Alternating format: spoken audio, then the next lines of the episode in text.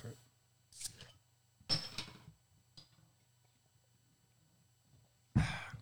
G'day and welcome to on the SGA Sports Podcast, where we like to wrap up the week that was in sport, or this week, two weeks, uh, a little bit of a COVID break.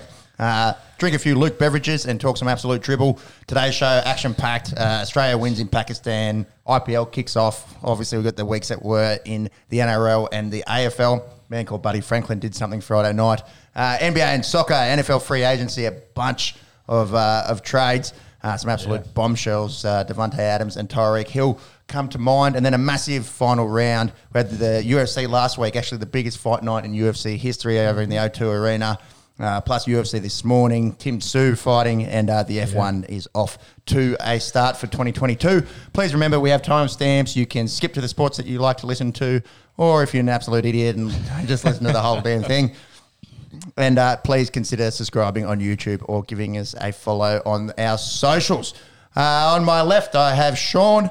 Uh, getting a little bit more sleep these days, mate. Uh, Oh, yes, definitely. How's second time daddy going? Yeah, two, good. two months now with a little girl at home. Yes, yes, and back into work, of course, uh, getting stuck in as always. So maybe a little bit less sport in that regard, but but I have been following a lot of it, which is excellent. So looking forward to the potty.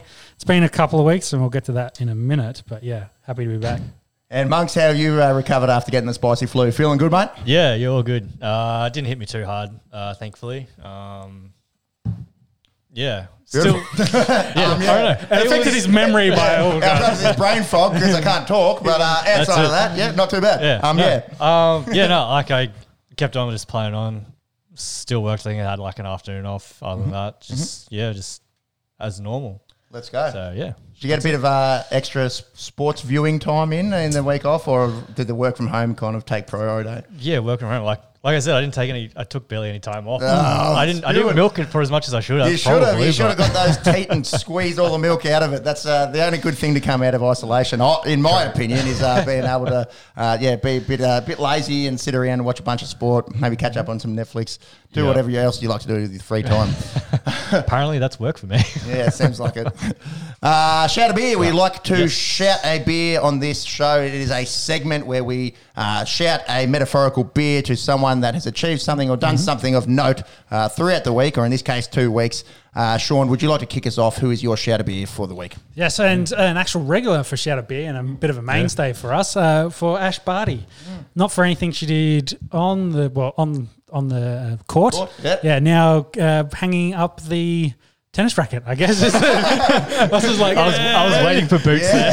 Yeah, we're, we're with two very difficult analogies there and uh, stumbled your way through. But yeah, what, what's the go? She's only 26, isn't she? Yeah, 25, turning 26, I think. Uh, So like young. mid 20s, like, yeah. In so my young. mind, she was late 20s, hey? Yeah. Achieved so much. I've been in the sport for for a hot minute. Like she's Yeah. been around for ages. Uh, but after winning the Australian Open at the start of the year, and of course Wimbledon uh, previously, she's basically ticked off all the boxes. She's happy with what she's done in the sport, um, and has decided to retire. So she, like I said, hanging up the tennis racket. Uh, whether she picks up the golf clubs or Yeah. maybe puts on the boots, that's Yeah. that is a potential. She's definitely got lots of.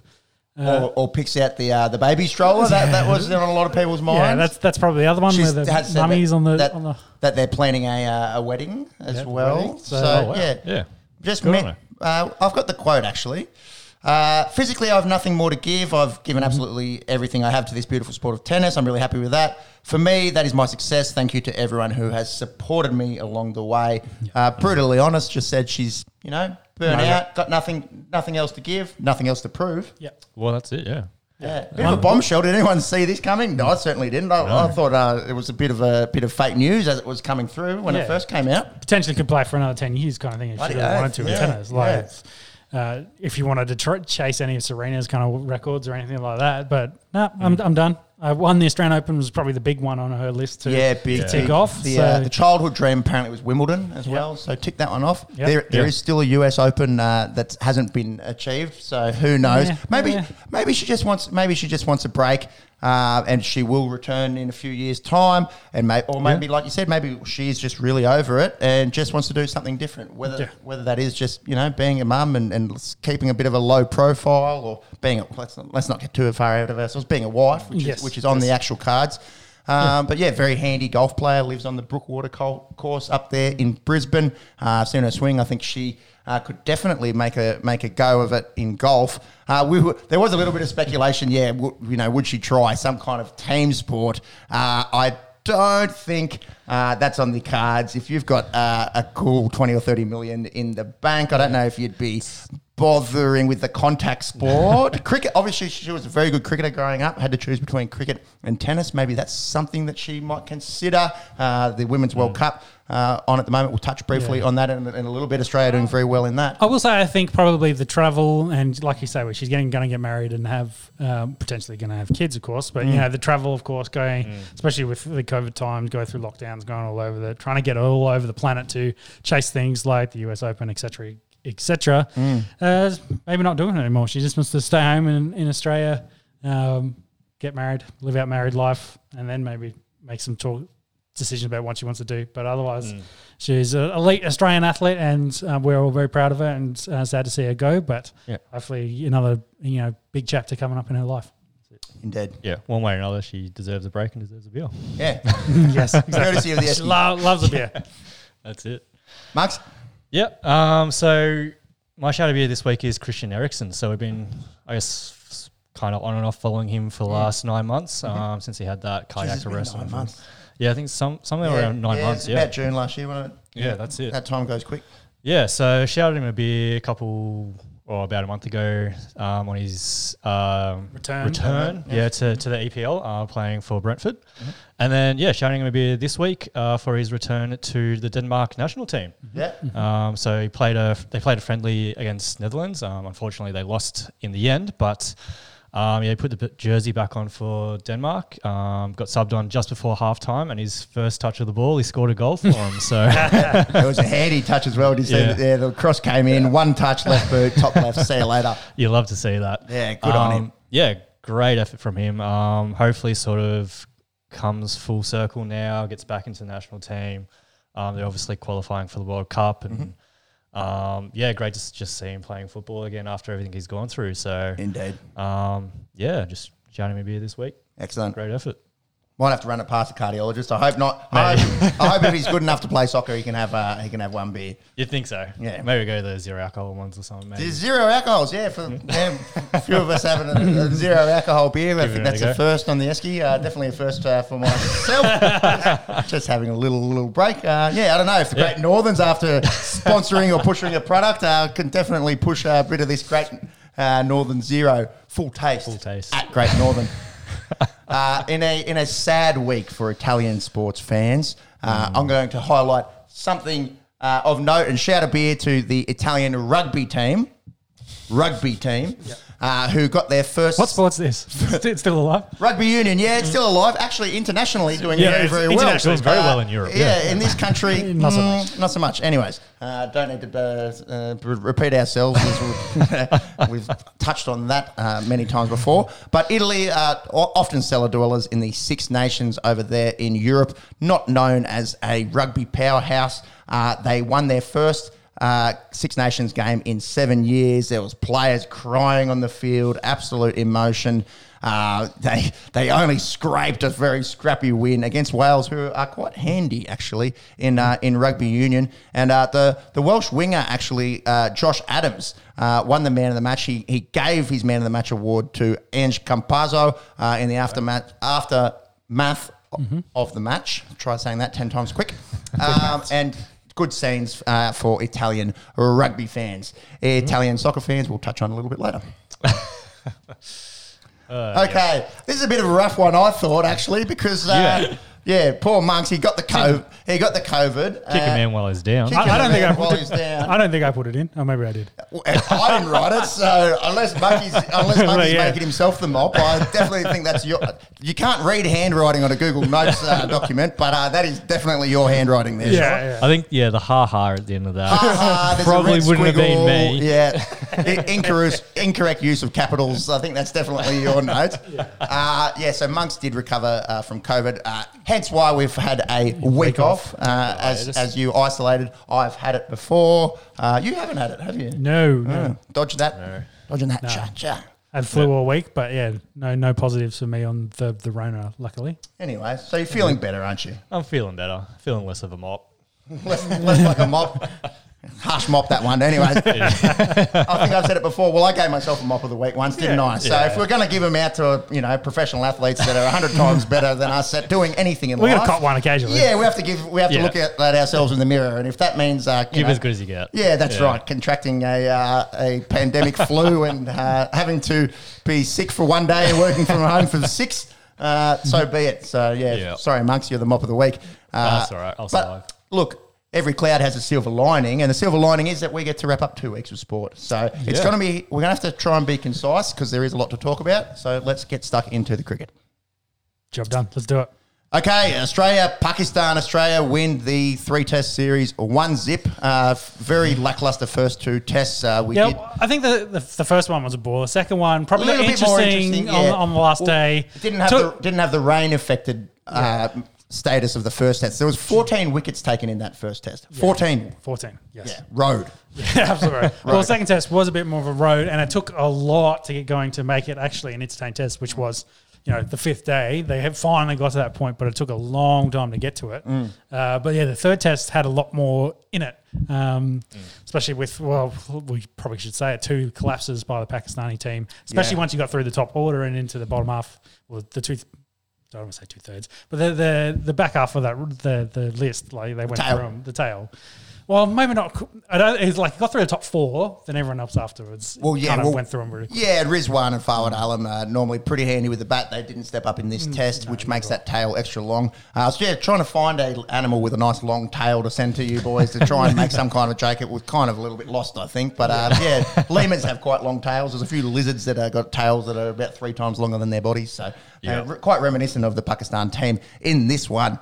Uh, let's recap quickly what happened in the test match. Uh, Australia batted first, made 391. Four blokes getting to 50, no one going on. Uh, we're going to sing his praises in a minute. Usman Khawaja, 91. Yeah. Uh, Cam Green, 79. Alex Carey, 67. Steve Smith, 59. Uh, that was all after a two for eight start. I remember uh, coming home Monday afternoon. Again, that kind of elite viewing time for us here. Uh, kind of that 3.30 start, um, you know, coming home from work, although you tend to miss that first little bit. Yeah. And I remember coming in and we were two for not much. Well, I think I was I was the one joking. It was like I thought this was meant to be a road. How did we lose two so quick? Yeah, and, Uh, but and, oh, and credit where credit's due. That ball to Warner, that, that trapped him in Seed. front, that was an absolute seed from Shaheen Shah Afridi. And just a nice sort of length to Marnus, made him play outside the off. Didn't really look like it did too much, but that's where you want to do early on. I think Marnus is probably was forcing a little bit too much. I think Yeah. through through this little test and the last test. Yeah, seeing, I think seeing everyone else score runs, thinking, "Oh, it's easy, I'll score runs,"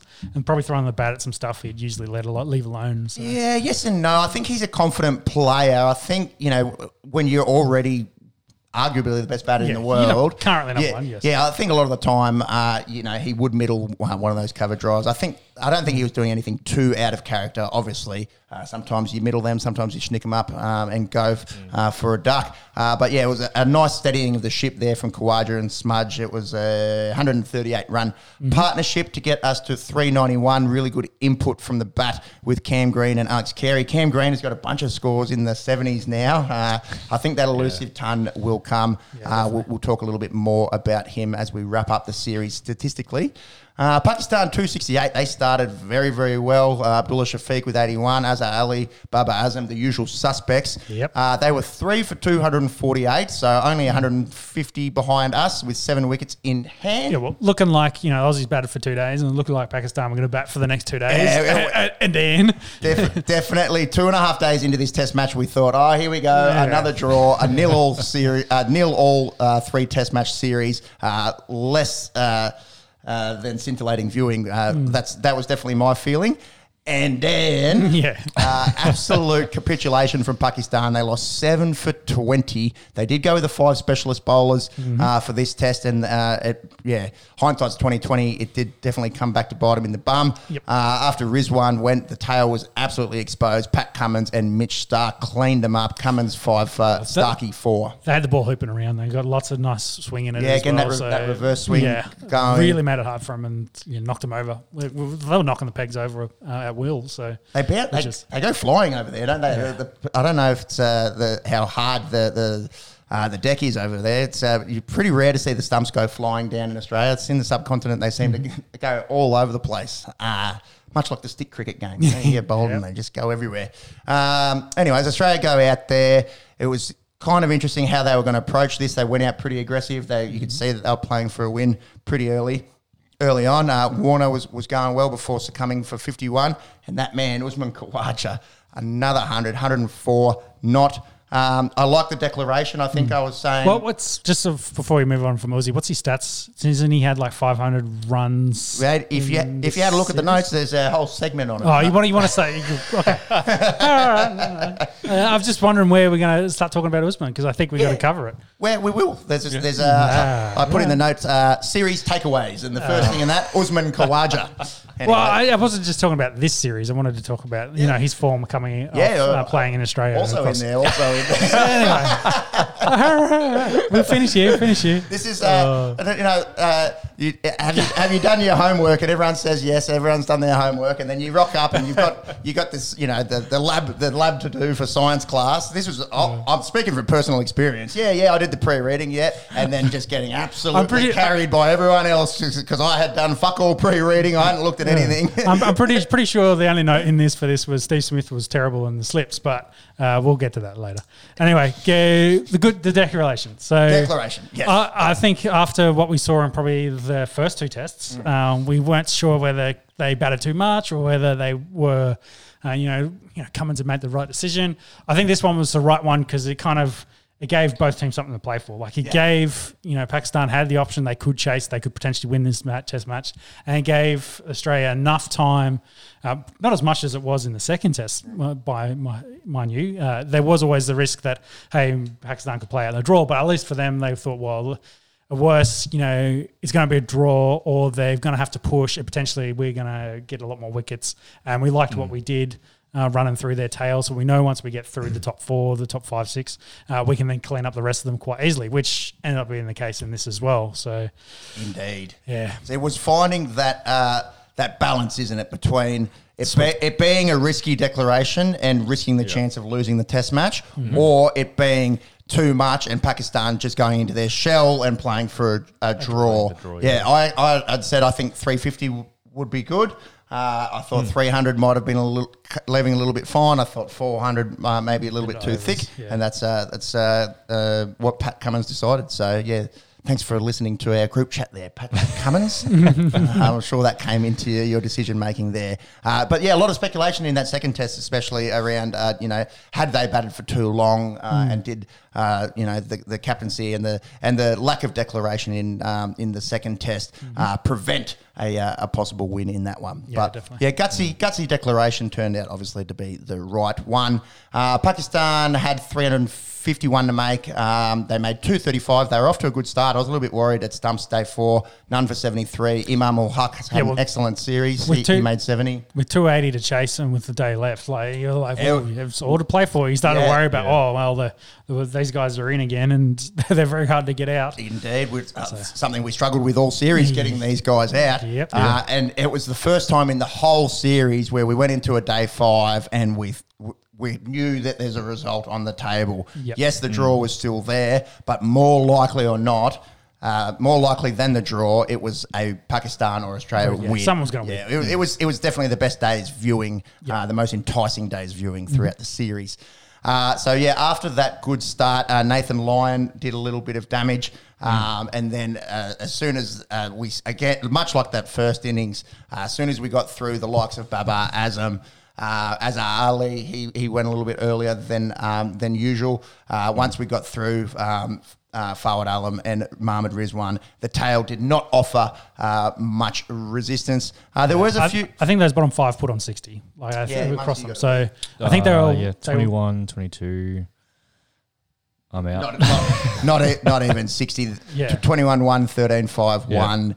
Quick maths, 45. yeah, like they didn't put on a lot at the end there. And, so- and and look, I don't know anyone that could have played some of these balls. The, the, the deck was starting to get a little bit uh, variable in its bounce. Uh, Yeah. so- some of the ones from the quicks were absolutely unplayable. well, even Nathan Lyon, they're like Mm. Yeah. it either stay down or it might bounce out, and he was getting some decent turn. Like it was, yeah, was doing everything as you'd expect a day Mm. five pitch to do. It wasn't a flat road like we had seen uh, previously. So that was that was a good uh, way to end the series at least. What about the Hassan Ali dismissal?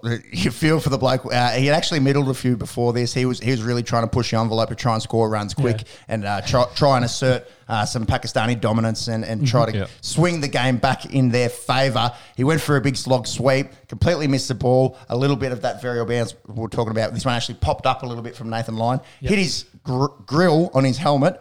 Spun straight over the back of him and into into the stumps. Yeah, like it was off his helmet and then his bat coming Yeah. through. It hit, Yeah. hit his bat and then Did you that- reckon it hit the bat It too? hit the bat as well, Yeah. and then that pushed it down to then hit the hit the stumps. Like it was so unlucky. It unlucky. was a comedy of errors and, and very unlucky. Watching Yeah. it live, I, I, I didn't know what happened because I saw him miss the ball and then I saw the stumps get broken. and you, you think like, two seconds you're later, like, oh, I- did Carey grab it and not like stump him or something like? But no, Yeah, well, I thought it, I thought it might have hit the stumps like clean, and the bails took a while to come off. And then I watched the replay. I was like, "Oh, that's unlucky, poor fella." Uh, and then yeah, not much resistance after that. Yeah.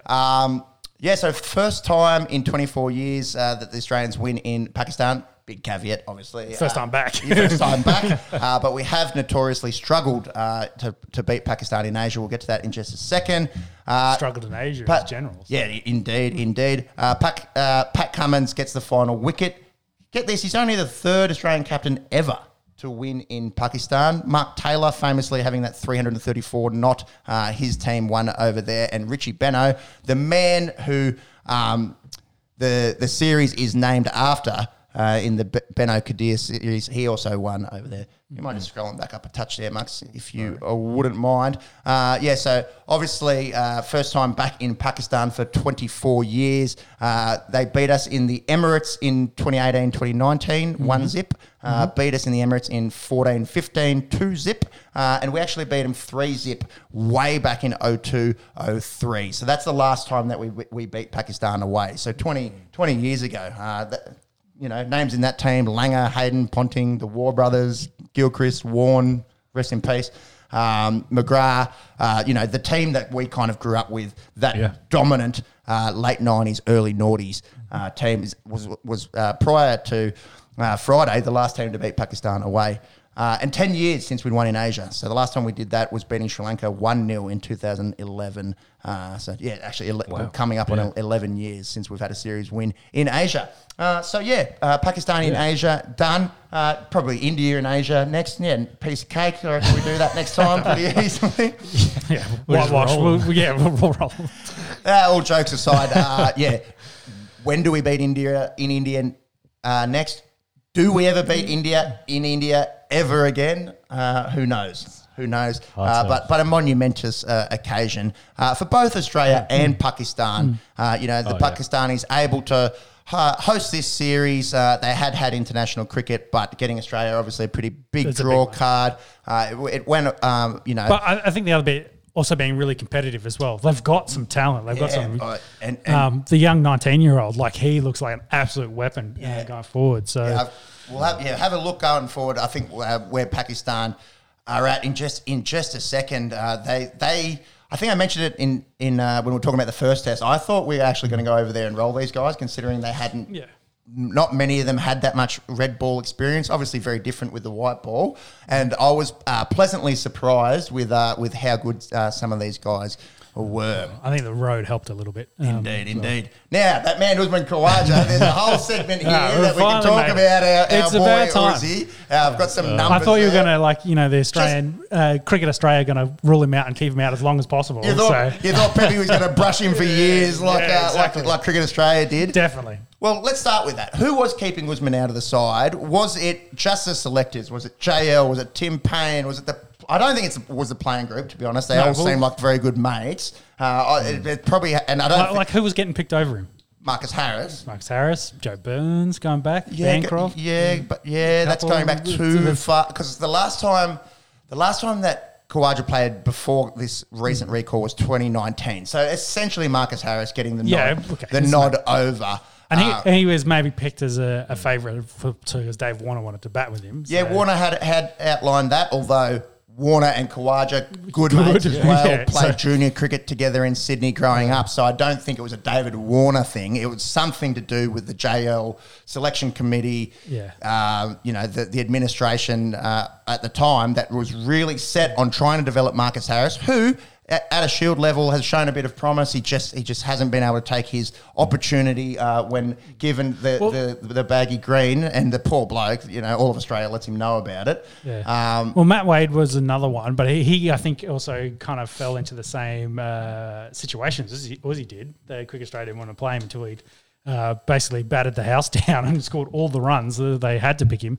Yeah. Maybe it's age because both those guys are Older, in, yeah. in their thirties. So Great, great point. I think I think there was that kind of emphasis as Yeah. to let's and and, and We want- with we Wal- wanna get to- well, and with Pucovski, you know, who has struggled with his concussion uh, yeah, of he, late. he's, I he's think the fa- like the favourite son to Exactly, to get it. and Warner's getting on, so I think that, that that's a really good point that you bring up there, Sean. Is that yeah, Khawaja thirty five, Warner a touch older. Mm-hmm. Uh, I think um, I think Cricket Australia were thinking, right, let's let's try and blood these young guys and get them established. Uh, so we've got our next, um, you know.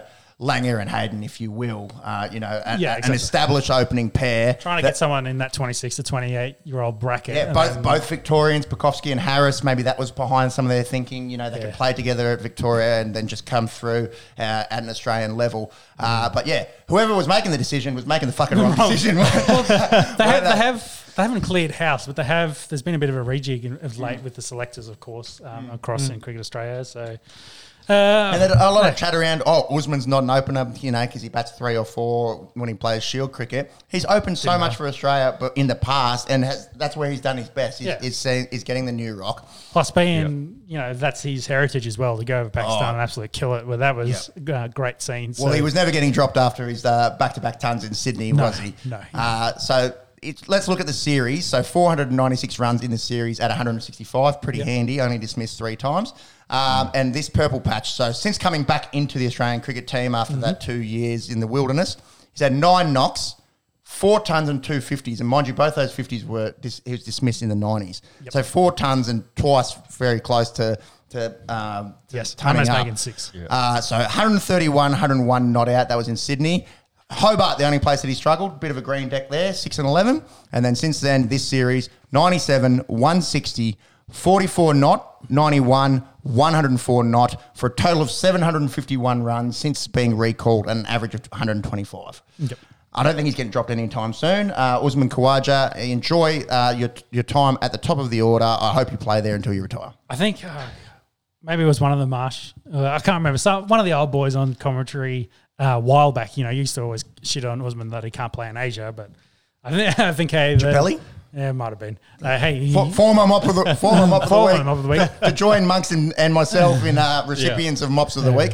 uh, but I think he, he's like, like as in he, he's not a real good player of spin, um, blah blah. But hey, he, he did well in Pakistan. So um, Did he look like he struggled with spin? I thought that was one of his strong no, points. Like, uh, uh, he, talking head's going to talk. So of course, there's three right here. yes, we were not old blokes yet. Yeah, we're not old. We also never played cricket for Australia, so I don't think people uh, hold our opinion with much stead.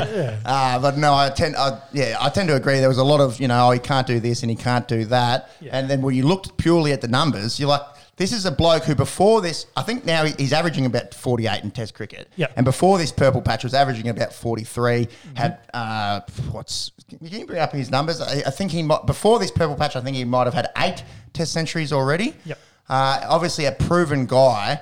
Um, I just, yeah, I just don't know why it took so long for him to come back in.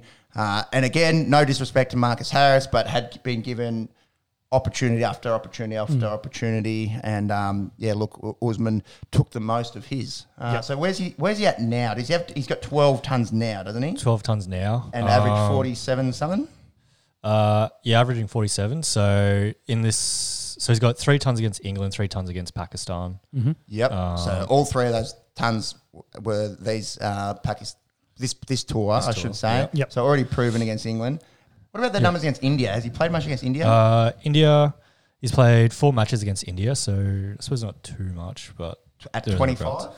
That was At 28. So that's 28. that, that's maybe the, the, the question mark. and that Uh, might have been in India po- as yeah. well. That test that kind of rings a bell, and I think well, some of the, the stigma I think they were talking about, like he can't play spin, but that could just be that's in, in India. Like, well, yeah, no one can, who, who, who, sco- can. who scores runs in India? Joe Root. Joe Root, that's it. yeah, Joe Root can score runs in India. Uh, Uh, similar average against Sri Lanka as well. Yep. Um, between playing on landmines. uh, yeah, 11 and 19. So Uh, interesting, interesting. Yeah. Uh, yeah, well, I don't think there's any question marks on uh, his ability to play spin. And yeah, like you say, with him, you know, being born in Pakistan and what it meant for him and what mm-hmm. it meant for the fans, it was so good to see so much love for Usman Khawaja. Yep. They were they were really. Well, let's let's talk about that for a second because the mm. two teams they basically had to bunk together. They're in the same hotel, mm-hmm. um, and you know, by all accounts, they got on really well. Like they actually, mm. instead of you know, mm. not not interacting with each other and trying to be at each other's throats. They were actually very very close. Got together. Sounds mm. like there's some friend, you know friendships. Guys probably played together yeah. elsewhere, IPL, etc. Mm-hmm. Um, so yeah, it was good to see that it wasn't, you know, the it was a fun competitive like gentleman's game versus you know some of the the the bicker in your you know niggly kind of games yeah. that we've seen in the past. Um, yeah, by all accounts, uh, very hospitable and, yeah. and the fans very welcoming. You saw so oh, many crowds were excellent. Yeah, so many you know signs. School about, kids getting yeah. pulled out and they're taking whole schools. To yeah, exactly, and signs about the Australian players. You know, written in English uh, so they can see them. A lot of love for Marnus. I noticed a lot of love for Pat Cummins. Yeah. Uh, so yeah, really interesting uh, series and really good to see cricket back in. Um, in Pakistan, uh, those horns uh, can get absolutely fucked. They, they were very, very annoying. Yeah, the Vuvuzela, yeah. reminiscent of the 2010 uh, Soccer World Cup uh, with, with, the Vuvuzela. Yeah. Uh, so, yeah, that was one takeaway. Usman Khawaja should probably uh, never, well, after he, after he got dropped, he should have been back in the side a lot earlier. I think anyone in Australia could have told you that. Yep. Uh, going forward, yeah, I, I, I hope he opens uh, the batting for Australia until he retires. Um, and that's and that's no disrespect to Marcus Harris, and obviously wishing Will Pucovski uh, all the best with his recovery. Uh, but I think Usman has most certainly um, cemented that spot. He's 35, is he not? Yeah, which might be good for Will because it probably buys Will a bit of time. It's like I don't need to rush we back don't need to, No need to be rushing yeah. him. Just get get a whole bunch of cricket on your belt. Get a couple, maybe even like a year worth of cricket where you get, yeah. you know, you've played, had no concussion issues, you're feeling good, and then yeah, Usman was like, yeah, well, I'm, I'm done. I'm finishing up.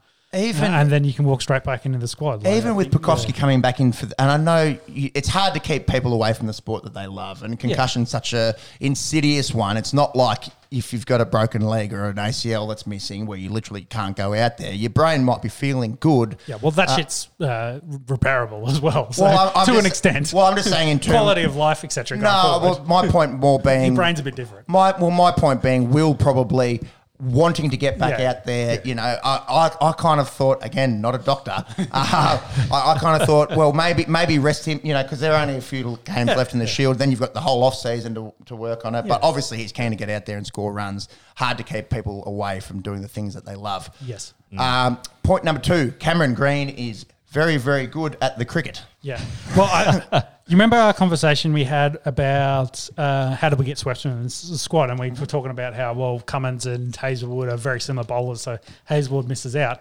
The thing we kind of elite call from you, which yeah. I, I, was very surprised with. Yeah, which anyway. it kind of worked out as well because you had Starkey with the swing. That's what mm-hmm. you wanted to get out of him. Mm-hmm. But I think the thing we missed was Cameron Green also bowls that similar sort of line and length, yep. and he can mm. do that job for you. So mm. potentially he's kind of filling in as your third quick uh, which is was he did, doing in this series. Mm. So you could get Swepson in. I think Swepson was maybe a little bit unders uh, for what you were hoping to get out of him yeah, in this. He, he had a he had a rough uh, yeah. start to his Test career. Uh, you know, I also had a rough first few games. Shane Warne. Yeah, yeah. It's it's it's, it's hard to go there. You, it's a debutant. Like it, it's yeah. It, in in Asia as well. Like in Asia, exactly right. Uh, yeah. that but you want to get him match time, and this is you know this is probably the best time to get him. Mm. You can because uh, the the conditions suit playing the two spinners uh, while you wait for the goat to. Um, you know, to see out his career and then retire, and then you may be the replacement. So he doesn't look like slowing down anytime. No, soon. not at all. He, he looked he looked very good on that day five deck yep. there in Lahore. Oh, all the tricks. So, oh. but that's the other thing you want if you can get Swepson, you know, on the pitch watching Nathan Lyon bowl bowling that mm. and seeing how how the tricks he's using and how can I can then take some of that and apply it, mm, you, mm. You, you, do it. So, but Cameron Green gives you that option. I think is what I, my point that we kind of missed out of when we had that conversation. Is like, yeah, it's bad for Hazlewood, it's bad for Boland, but you know, if the situation arises, they've got Cameron Green that can get in there and do your job and do a really good job at that. Bowls 140 and bat six. Yeah, like it's. uh, 11 tests for Cameron Green to get 15 wickets, 500 runs, 10 catches. Uh, one other player has done that, and he's a knight, mm. Sir Ian Botham. You might have heard of him. Uh, so they're the only two to do it that quickly. Uh, so Green and Botham doing it quicker than guys like Steve Waugh, who obviously bowled a lot more uh, as as a younger player. Guys like Jacques Kallis, Ben Stokes, uh, pretty handy. Uh, company to be in there for, Yeah, for well- Cameron Green. As a comparison, you, you want him to be our Ben Stokes and then hopefully uh, eclipse that. Like that's where you Oh, want yeah, to go. yeah, even, and and even getting to just being a Ben Stokes for, for all that he's been through, and as much as we don't really like like him as Australian No, no, no. fans, uh, but you have to respect the talent that He's he's, the second best Ben English Stokes. player they've got. So. Definitely, and and arguably the best all rounder currently in the world. Uh, if uh, well. I think Ravi Jadeja might have something to say about that as well. Uh, uh, let's let's say arguably the best fast bowling all rounder in the world at the moment. Um, yeah, if Cam Green could get to, to being like an Australian Ben Stokes, we'd be we'd be thrilled Oh, with that. absolutely thrilled. And he's so young, which is it's crazy. He's 22. He's 22, isn't he? What's his numbers, Monks? Current test average, current bowling average. Obviously, that that hundred uh, has eluded him. Uh, that's that's coming for sure. Uh, I think he has sort of mentioned as well. He, he start it does start. to get- It gets through fifty, and then he starts getting a little bit in his own head about scoring his maiden test ton. Yeah, yeah, yeah. Uh, What are, what are the He's numbers? still so young though. Yeah. He, he could literally play for another 15 years for Australia, He- which is bananas. it is. It is. It is. Test Um, average around thirty-five. 30, 36.4. His Yes. high score is 84. Yep. How many Um, fifties? Five. 50s, yeah, 550s. Yep. Yep. Uh, and then I switched to bowling. Such a big man, he bats so well. And for us, well, and such a big man to field in the gully, and the way that he moves fielding in the gully, that's an under under uh, Did he- re- did- represented part of his game. Did he play any basketball growing up? Good question. Good question. I am not sure. Um, Mark's Chasey's history for us. just chat up everything. yeah. Uh, can we get a bowling average before you do that? Yeah. Uh, 30.8. So there we go. We talk about those ratios about elite all rounders. I, I guarantee you, it was either basketball or AFL. He probably had to have played something else. Well, he's from WA. I suspect he played a bit of footy growing up. Uh, I, I don't think that's too far of a reach. Uh, but yeah, going back to those numbers, uh, averaging 36 with the bat and 31 with the ball, uh, already over that one to one ratio. You love to see that out of Cam Green.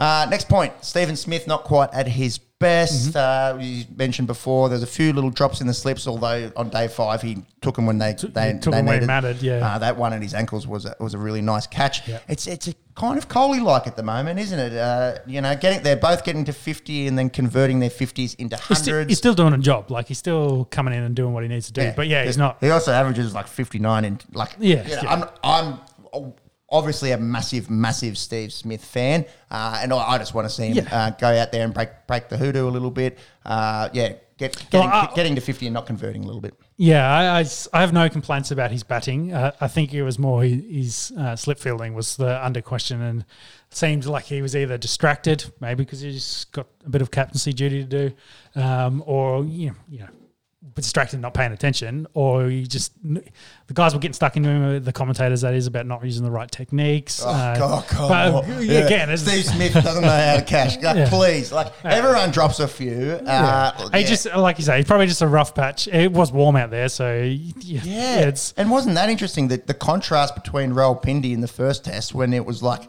17 degrees at times and everyone's wearing their vests to, to, to high thirties, to- yeah, mid to- to- thirties in the last yeah, mid to high 30s uh, in in Karachi and Lahore. Yeah. So if you know, Not it is what it for is. me. It is. Yeah, it is what it is. Uh, I'm not worried. Well, Uh, yeah, it, it's if it becomes more of an issue if it's a long term problem. Like we see it Like, like series in yeah, still hasn't got a century since when? Uh, I don't know, but he's made a lot of uh, a lot more test centuries than we, we ever had. But yeah, again, big talking point. It's been over two years uh, Yeah. for Virat. Uh, but yeah, to take to take it away from Virat and back to Smudge. Uh, I, I'm not concerned. Uh, I think uh, it's just one of those things, you know. Usman's in a purple patch. Uh, Steve is in a, in a purple patch at the moment. Uh, an un- unbelievable talent, and I think it's only a matter of time before he scores his uh, next Test hundred. Oh, well, the, the problem is he then starts getting to Virat Kohli territory, and then e- everyone's talking about it, and it's all they're focusing on.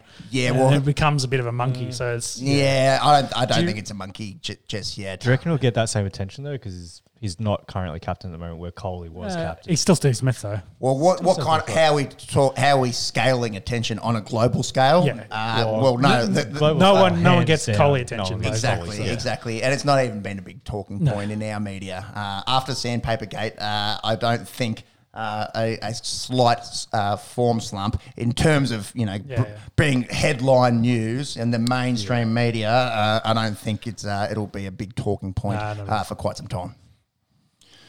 Uh, and last series takeaway, I've already sort of touched on it already. Pakistan are back. Uh, really, really uh, good effort from them. Uh, could have could have easily uh, won this series. Uh, had uh, you know a few few different things uh, gone uh, their way.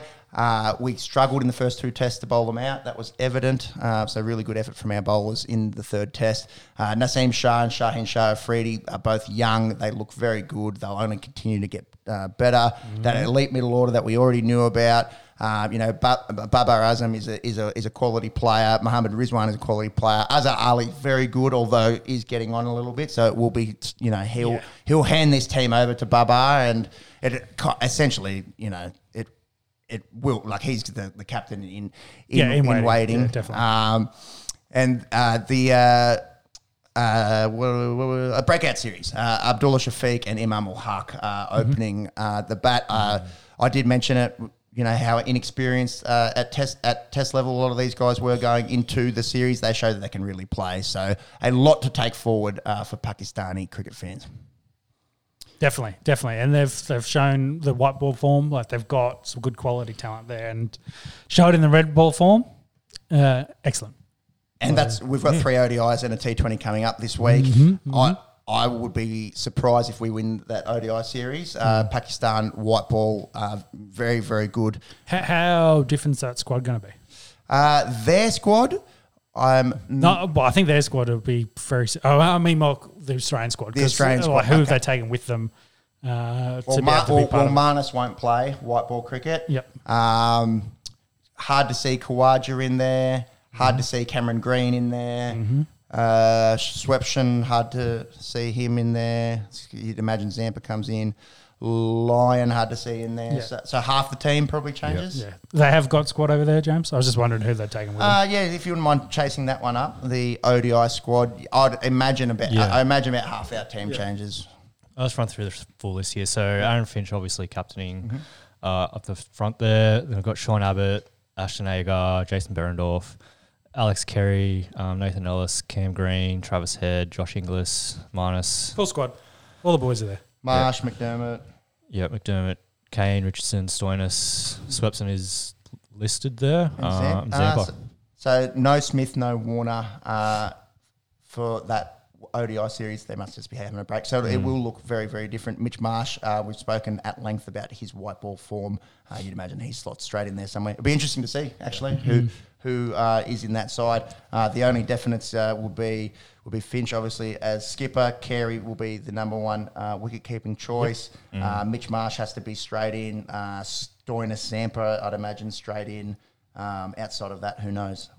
I've spoke, We've spoken a lot about uh, Ben McDermott. I'd love to see him get a crack and, and Yeah. take advantage of it Yep. uh, because Yep. he's done so well at a domestic level and hasn't shown it on the international stage just yet. Uh, did you get an answer on Cameron Green for us?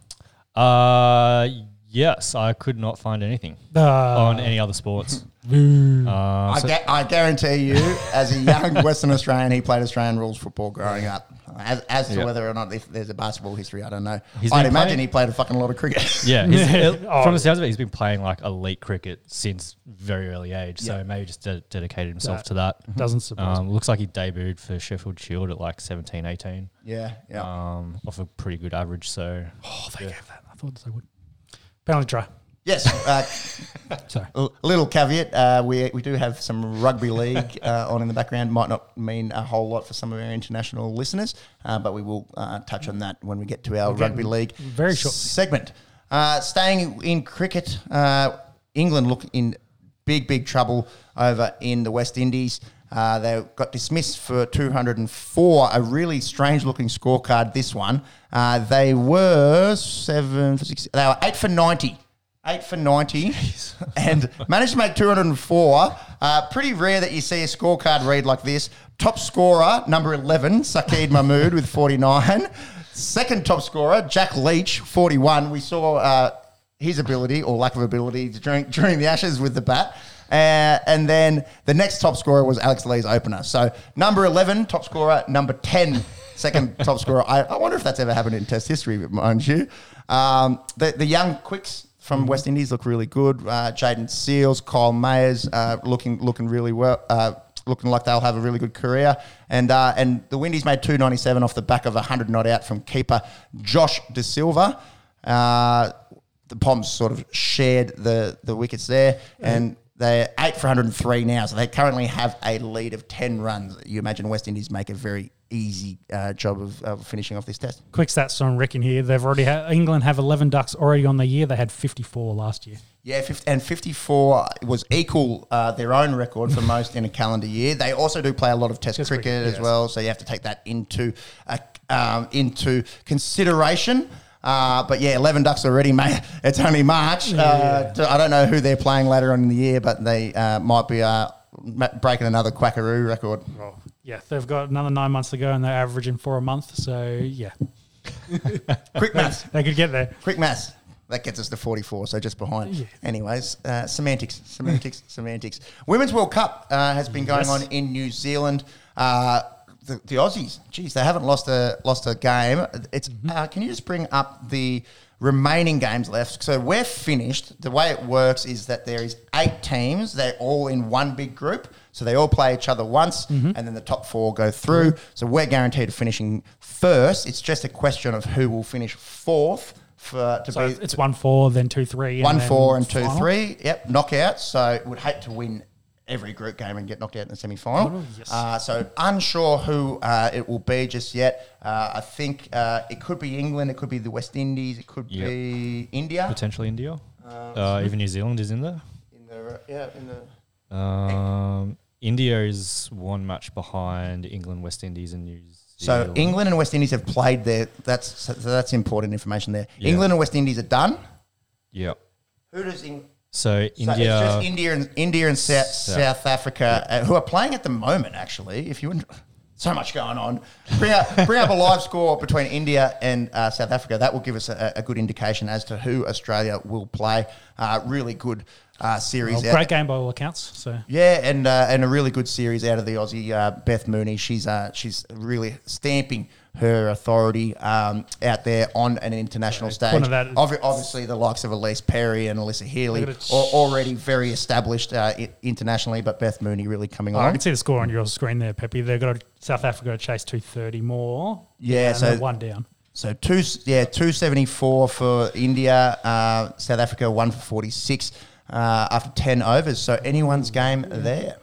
Uh, and then yeah, so the next time we talk about the Women's World Cup, uh, it will be finals time. It'll be it'll be crunch time. Uh, it's been it's been a really nice uh, tournament so far. Good to see a fair few uh, people in the crowd over there in New Zealand. I love the the Kiwi grounds. You know they've just they they've got that small town kind of kind of feel. Well, a they lot are of they them. are generally smaller Yeah, grounds. yeah, yeah. so- Well, literally, uh, for, for anyone who's not really f- that familiar with the uh, geography of New Zealand, Auckland is, is a city of over a million people. And then outside of that, there are no cities uh, over a million people. Mm-hmm. So Christchurch, Wellington, uh, I think they're about camp. You know, I think they're about Canberra, Canberra size. size, The the, the, the uh, city that we live here.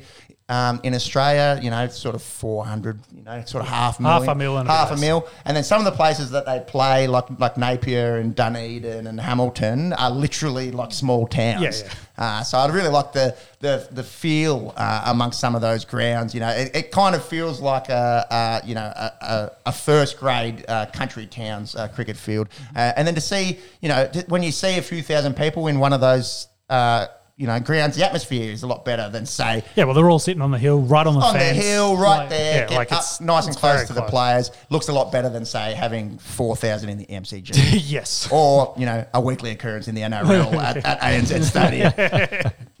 yeah. Uh, so yeah, uh, wishing the girls all the best. Obviously, we're rooting for uh, an Australian win, um, and by look by the way that they've been playing, anything less than that would probably be a disappointment. Bit unders, yeah. Uh, IPL kicked off last night. That has That it did. snuck up very, very quickly.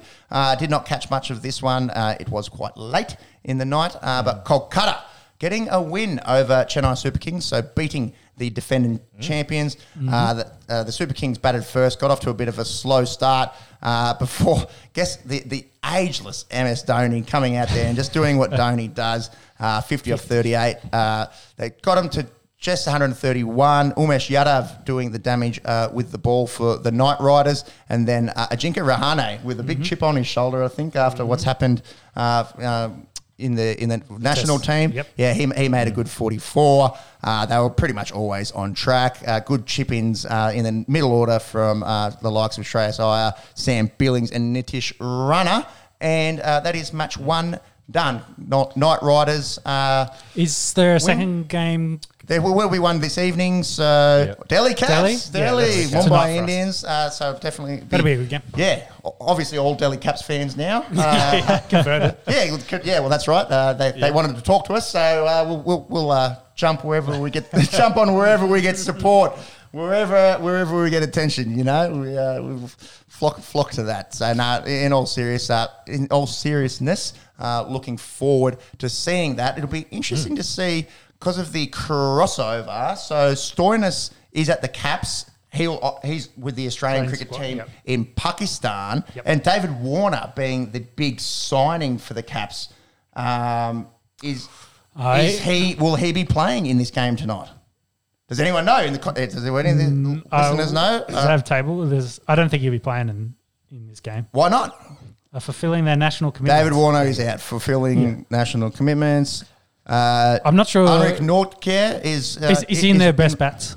I know that's Warner? hard to say for Yeah. David Warner. Yeah, yep. They, they threw big money on him. Uh, yeah, I figured. Yeah. I was just yeah after Uh, our St- uh, did I say Stoinis before? Mitch Marsh. nice mismatch. Yeah, Mitch you Marsh. did say Stoinis. They, Uh, both, they both get me aroused. Yes, the, the- the big men that get you aroused. Yeah. Uh, yeah. well, That's no further comment on that one.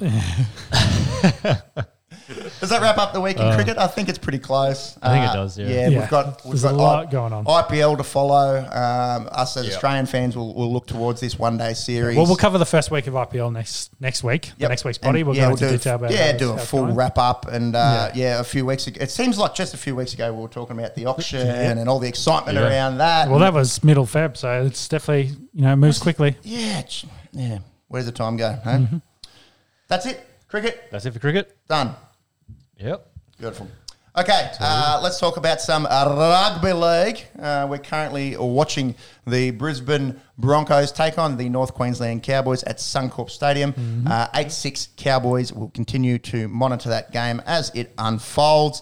well, Um, the, the, they had the penalty try there before um, for uh, Herbie Farnworth. Mm-hmm, Um, did get tackled by Feldt uh, as he was you're probably the closest to scoring, so they gave it to him. And they look to be a little bit on top here. They've been running you know, down the right side quite easily on the They Cowboys. being- So- uh, being Brisbane. So they're running, getting some good meters there over over the advantage line against the Cowboys. So you'll be interested to see how that goes. Both these teams, I think I said it before at the start of the potty, are very close, very similar Hmm. where they currently are squad wise. Uh, So you would say this game's going to probably be back and forth um, throughout.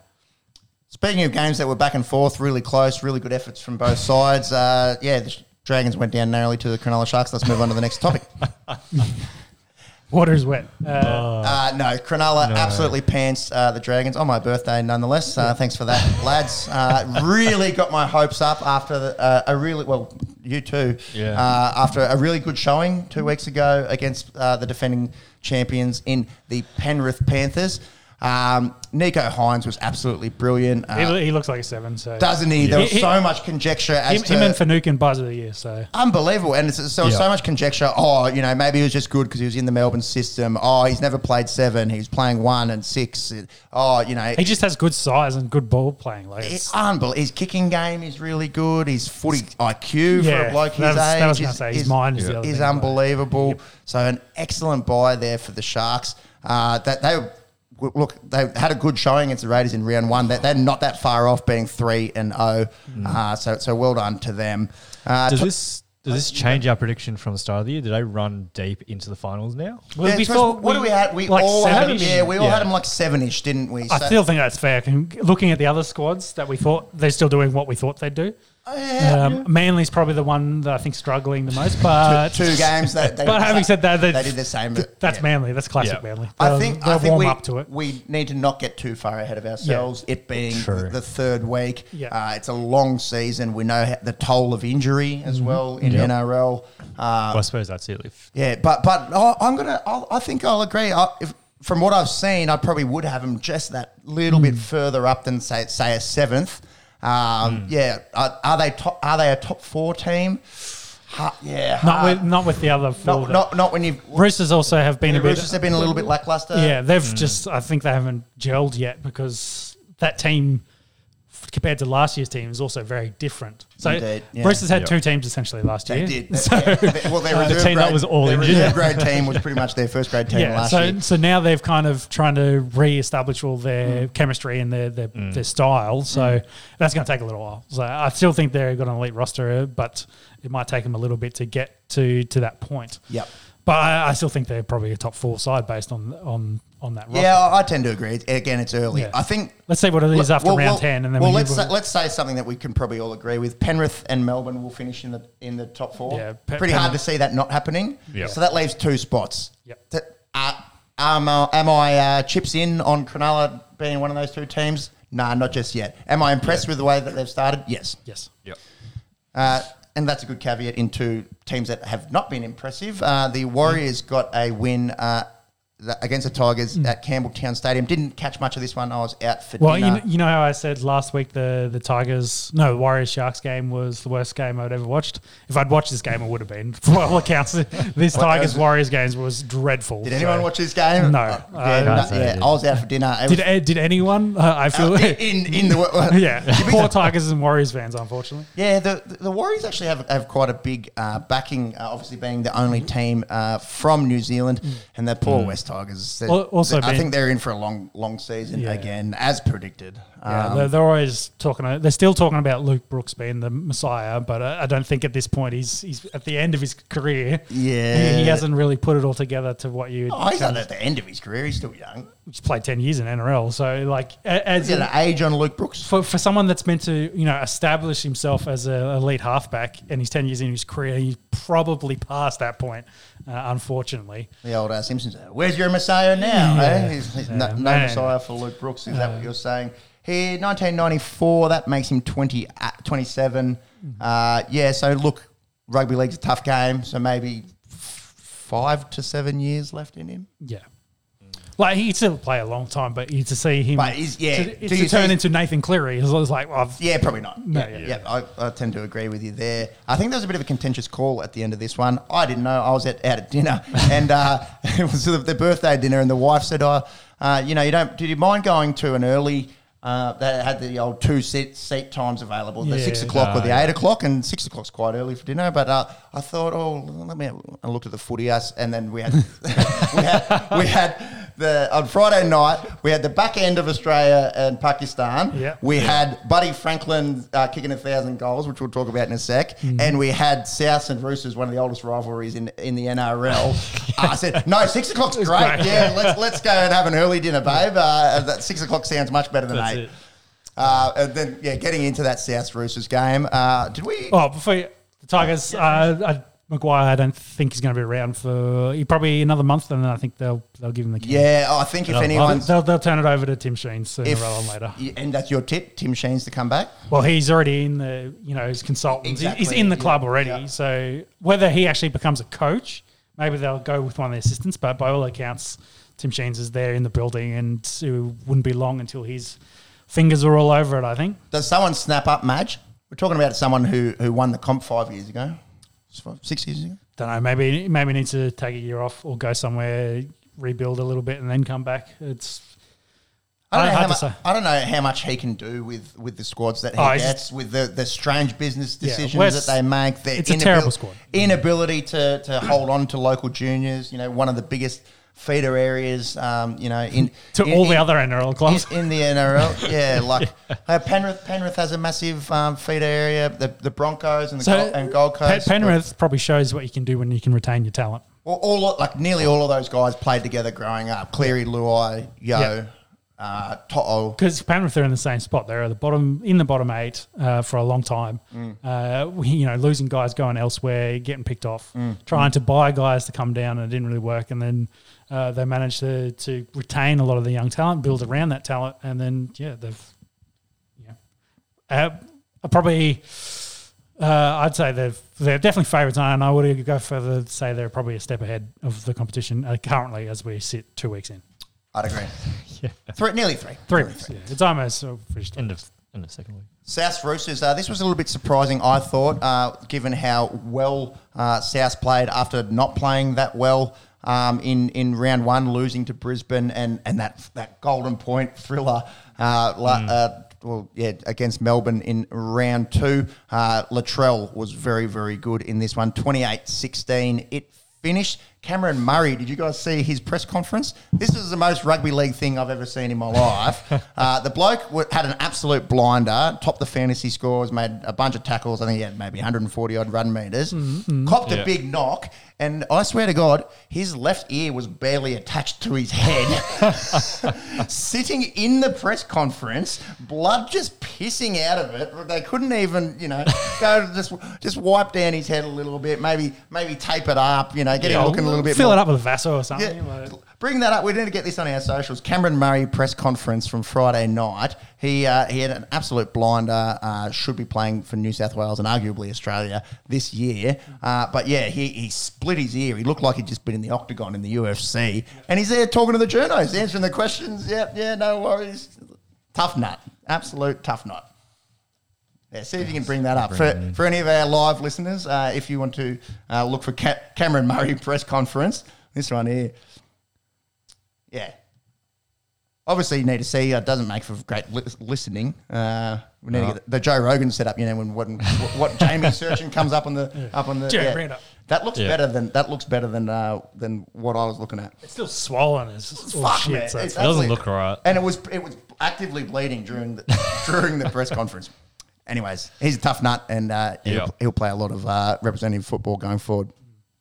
so Penrith got the win then over the Knights. That was next on the list. Yeah, Mitch Barnett. yes, This was pretty bad. Bit of a brain explosion. Yeah. Was sort of the ball. Uh, Talking about a guy that was talking, thinking about octagon, like yeah, throwing elbows, elbows, elbows into the into the jaw um, of Smith, the the uh, the pen, uh, yeah, the Penrith Just done. player. I, I don't know if he's had his scans yet. He would have had to go for X-rays. I don't know if he's got a broken jaw. Let's hope he doesn't. This was brain fart kind of stuff. Running across in cover defence, was nowhere near the ball, and just hung, hung an elbow out. So was he binned or sin binned?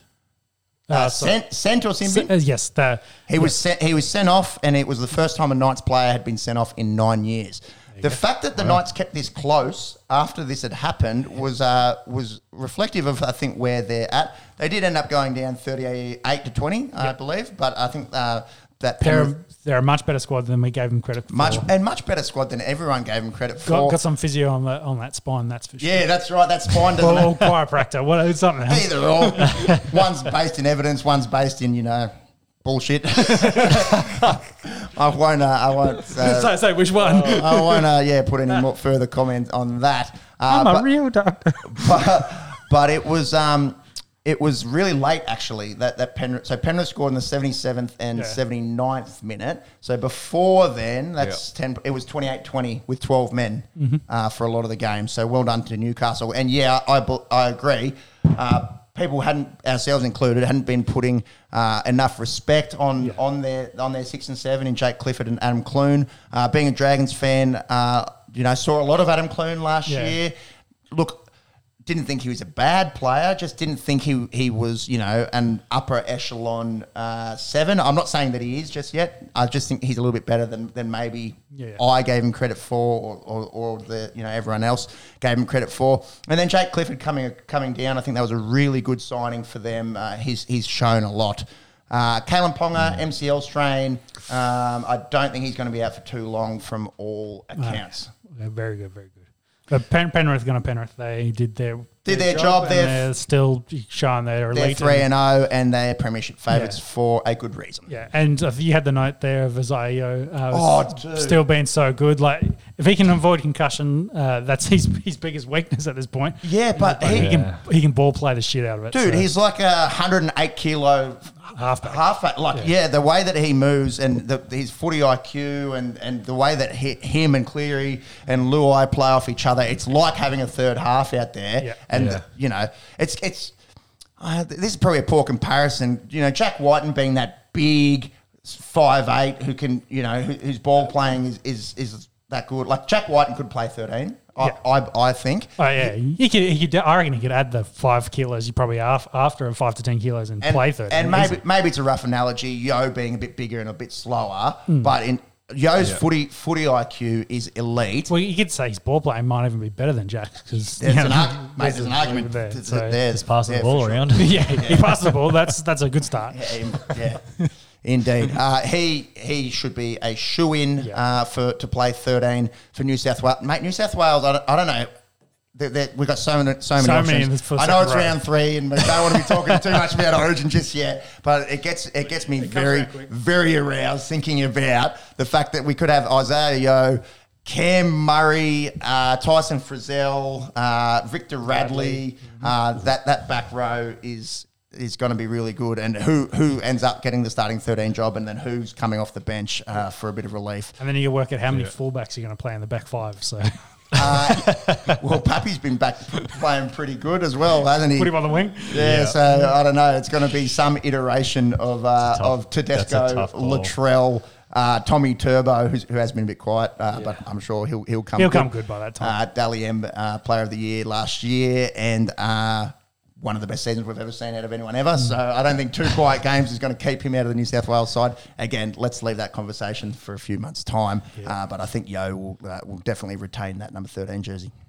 So you mentioned Paparazzi a second ago. Yeah. Uh, Storm Eagles was the last game for. Well, actually, no, there was two games yesterday. Mm-hmm. Uh, Well, the middle game. Let's go with that. Um, Yeah, we got that. A game Yeah, yesterday. There was three games yesterday. Saturday. I was just like, I'm trying to work it out. Um, but this one went to Golden Point and ended up with a thriller off the post. Um, Yeah, Yeah.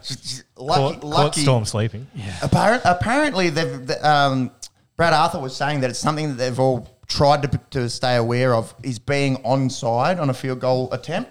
So Ray Stone made sure that he was onside and then was able to, to follow up uh, up the, the Mitch Moses field attempt and then just scooped it up and and fell over the try line to, to, to win the game. Couldn't believe That's it. it. I believe he potentially before blew his ACL as well in the process. Oh, so. yeah, I did. Yeah, I did see was some down for a reports. If, It's- if it's not, he's- it looks like it's non-contact knee injury. So Yeah, so it's not confirmed. He'll have to go for scans. Yeah. Let's just let's touch on that quickly. I think through the first two rounds there was six ACLs, Mm-hmm. uh, and I think there, there potentially has been two already Mm-hmm. this year. Is it uh, this year this round? Is it something to do with the surfaces this year? La Nina, wet surfaces? is it something like the, Uh, it just seems maybe because the, the grass is usually really good for for movement. It's especially in, in the states yeah, they not- hate playing on the, the No, it's the stuff. hard It's surface. the hard stuff because it doesn't stuff. give you any give in your when you're trying to make those moves. It's just. You, you know, it's maybe a symptom of where professional sport is at the point. You know, these boys, you know, during the week are probably doing, faster, yeah, doing 100k lifts all the time, and they're just putting the extra strain, the on strain the on the body. The And then there are also, you know, you know, 100 plus kilos, 120 kilo guys. more force through. yeah, more force, yeah. exactly. So you've one, you you're probably putting more work on those ligaments, Mm. and then also stressing them, trying to change directions for bigger dudes. It's uh, it's it's a pretty known. Uh, well, actually, no. There's probably no uh, scientific evidence to back it up. But in the NFL, you see guys that come out of college, especially linebackers, Mm. come out there 220 and then they 250, and they'd usually blow out their ACL because their knees haven't really uh, adapted to the extra 30 pounds they've put on in their body Yeah, weight. interesting, They, They're still like, oh, my legs still think I'm 220, whereas I'm now carrying this extra weight, and you're putting extra force through through those Yeah. those areas, and it just can be unfortunate. Because you go, well, my point, I think, being with the the sports way it is, you know, you go back to the 80s and 90s, it wasn't a huge thing like that, but then also sports science wasn't massive to where it is to today. Yeah, well, that's why you'd think with all the modern advances in sports science and, and medicine that we'd be Yeah. better at But- preventing these injuries. but it is a ligament though, so it's yeah, it's not a it's not like a muscle which it can be trained, Trained. and worked and but that, yeah, but uh, the whole idea is that a strong, you know, all, the Muscle mus- structure should be muscle supporting around the- is, yeah, is yeah. supporting the knee. That's that's all your rehab focuses on, and all you know prevention of, of doing ligament. Well- it's, it's, it's it's something that probably we can't discuss off the cuff Yeah, in well- five minutes. No, it's I probably agree, something that needs a lot of extensive research going into it. But your point, you might it could just be very much they they train more for power than they do for stability. Is the other thing. Like I, you know, they're, they're young lads trying to get huge, yeah, so that's what they focus on more. But of course, they have the club and they have the you know the head trainers and Mm, so, you know all the guys there. But you know, young blokes going to do what they're going to do, and mm. maybe they don't. You you know, working. Let's just take quads for example. It is a muscle of four. They focus on the big ones, and not the say maybe the inner ones, which helps more stability, as an example. So such as physio Sean? I'm not the physio. I, only, I only know because I've got bad inner quads. Because I've got a bad left knee for that reason, because it's not strong enough to support my kneecap. So uh, a big thing is is quad strengthening for, for ACL stability. You look at the legs on these guys; uh, they don't look like any of our legs here. I'll, Let's let's put it that way. Especially not uh, the old emu legs over here. um, uh, yeah, it's it's it's a weird weird uh, phenomenon. We saw it last year, uh, and touch wood, Yeah. we, it doesn't continue, but we've seen uh, already Can I- can I uh, make more one- more than than we'd like. Can I make one further point? It's one of the things that I dislike about the NRL currently is I think the player body type has become too cookie cutter. Yeah. Everyone's in that one to one twenty, got to be six foot or above, and that's like across the board. You, you have a few couple of guys that come in, they're a bit skinny, like you think of Jason Campbell, and you, but Jayden, sorry, and you think, uh, you know, the, the chat all off season was he's put on weight, like he had to get bigger because he couldn't play Which that he, did, size. which he did. He, he's still, He's un- still- under, undersized, but he was a lean. rakeler. He Yeah. was he was very very. But I think very, it's, uh, it's kind of gotten a bit. And that's uh, that, well, that's the style of the game now. It's quicker. There's less interchanges. You want your forwards a bit smaller than, Yeah. than possibly in yesteryear. But- you want your backs a bit bigger than in than in yesteryear. Exactly, but it's taken out the little men and it's taken out the real big boys. So you know, like Junior Paulo is probably the biggest guy in Yeah. the league currently, but he's like the only one of that kind of build. Yeah, there's not too many 120 kilo boppers Yeah. getting around these Yeah, like days. is? Papale is probably pretty close, but again, Yeah. he's leaned up in Yeah. you know as well to play his role. Jeez, and, he was good last night. We'll talk about yeah, that in a exactly. So you know. That's probably the one thing I in to you know talk about the NFL. I love about that is it doesn't matter what size you are as long as you're elite, you Yeah. can get played. Yeah, So that's right. That's good. There's a We're lit- position for you. We're literally uh, talking about old Daniel Faalele. Yeah. Faalele, I need to get his pronunciation down before the draft. Who who might, might go in at Yeah. 180 kilos, uh, and then you talk about wide receivers. Uh, you know, say like DeVonta Smith uh, last year, who's 160 pounds, uh, which in real terminology Well- is about uh, 78 kilos. Uh, If- what's- no, it's not even that. Is it Jordan 76. Mylanta? yeah. Like Jordan Mylanta, who plays. My, he- yeah, yeah, Jordan Mailata. The He plays left tackle. Left, left tackle for the Eagles. Well, he, he was you know coming through the, the I think the Souths and Roosters system, like in Sydney system, and he was coming through and it was you know a massive wrecking ball. But it was like, yeah, you got to lose twenty kilos if you want He, play. yeah, he would. He literally would have been too big to play in Yeah. NRL. And yeah, you lose that kind of talent. At least he's found a spot and he's he's getting to being able to play. Yeah, uh, So- maybe it's a function of the way that the game's changed. Yeah, the thing I think I miss is I'm I think we've lost the Matty Bones. Unfortunately, that, that's the that's little, yeah, a little Yeah. uh, like because got dynamite. Yeah, Preston, Preston Campbell. Talking, we're just talking about his young fella. Yeah, he was, he was, he was tiny. yeah, and well, Alfie as well as the classic Alfie, ones. Geoff Toovey. I think uh, the smallest guys now on the pitch are usually your halfbacks because you try to protect them in the defensive line. Yeah, yep. Um, but you know you There's can't not- you can't really do it as a hooker anymore because you're No got way, to you got to make take- yeah. 40, 50 tackles a Yeah, game. I see where you're coming from. I, d- I don't know if it's related to uh, to the ACLs, but Uh, I- I- I, mean, the sports science is where I'm going with Sure, the size. yeah, yeah. Like it's E- essentially there's no one really below 90 kilos, and there's no one really above 110 yeah. outside of a few. You know, on the first percentile and the 99th yeah. percentile. and you want them six foot plus. So Interesting, interesting. Uh, yeah, nice little adjunct there. there it was was a crazy game. Uh, Parra's got the wood over the over the Melbourne Storm. They've beaten them uh, twice last year. They got the win uh, against them this year. Can they convert that moving forward? That was our, our last year. Our big chat last year. We kind of thought they were pretenders. We kind of thought, yeah, they're, they're looking really good, but uh, can they uh, continue this run of form uh, when it comes to finals? Uh, again, it's only week three who knows? But uh, they do have the Mickey over the Melbourne Storm uh, of uh, of late, uh, and that's a pretty good team to have the Mickey over. Raiders Titans, boys. I was actually out there uh, for uh, it's a little bit of Saturday night football. Uh, it- you could hear a pin drop in there. Well, I was going to say, what were your thoughts at half time? We were thinking about leaving. I, I was there. I was designated driver for a bucks party. It was like herding cattle, uh, and and some of the, some of the cattle were getting very distressed uh, at the, at uh, the score, uh, and They were dreadful. The they, and they wanted to go up to the paddock Yeah. to uh, go graze on uh, on some grass.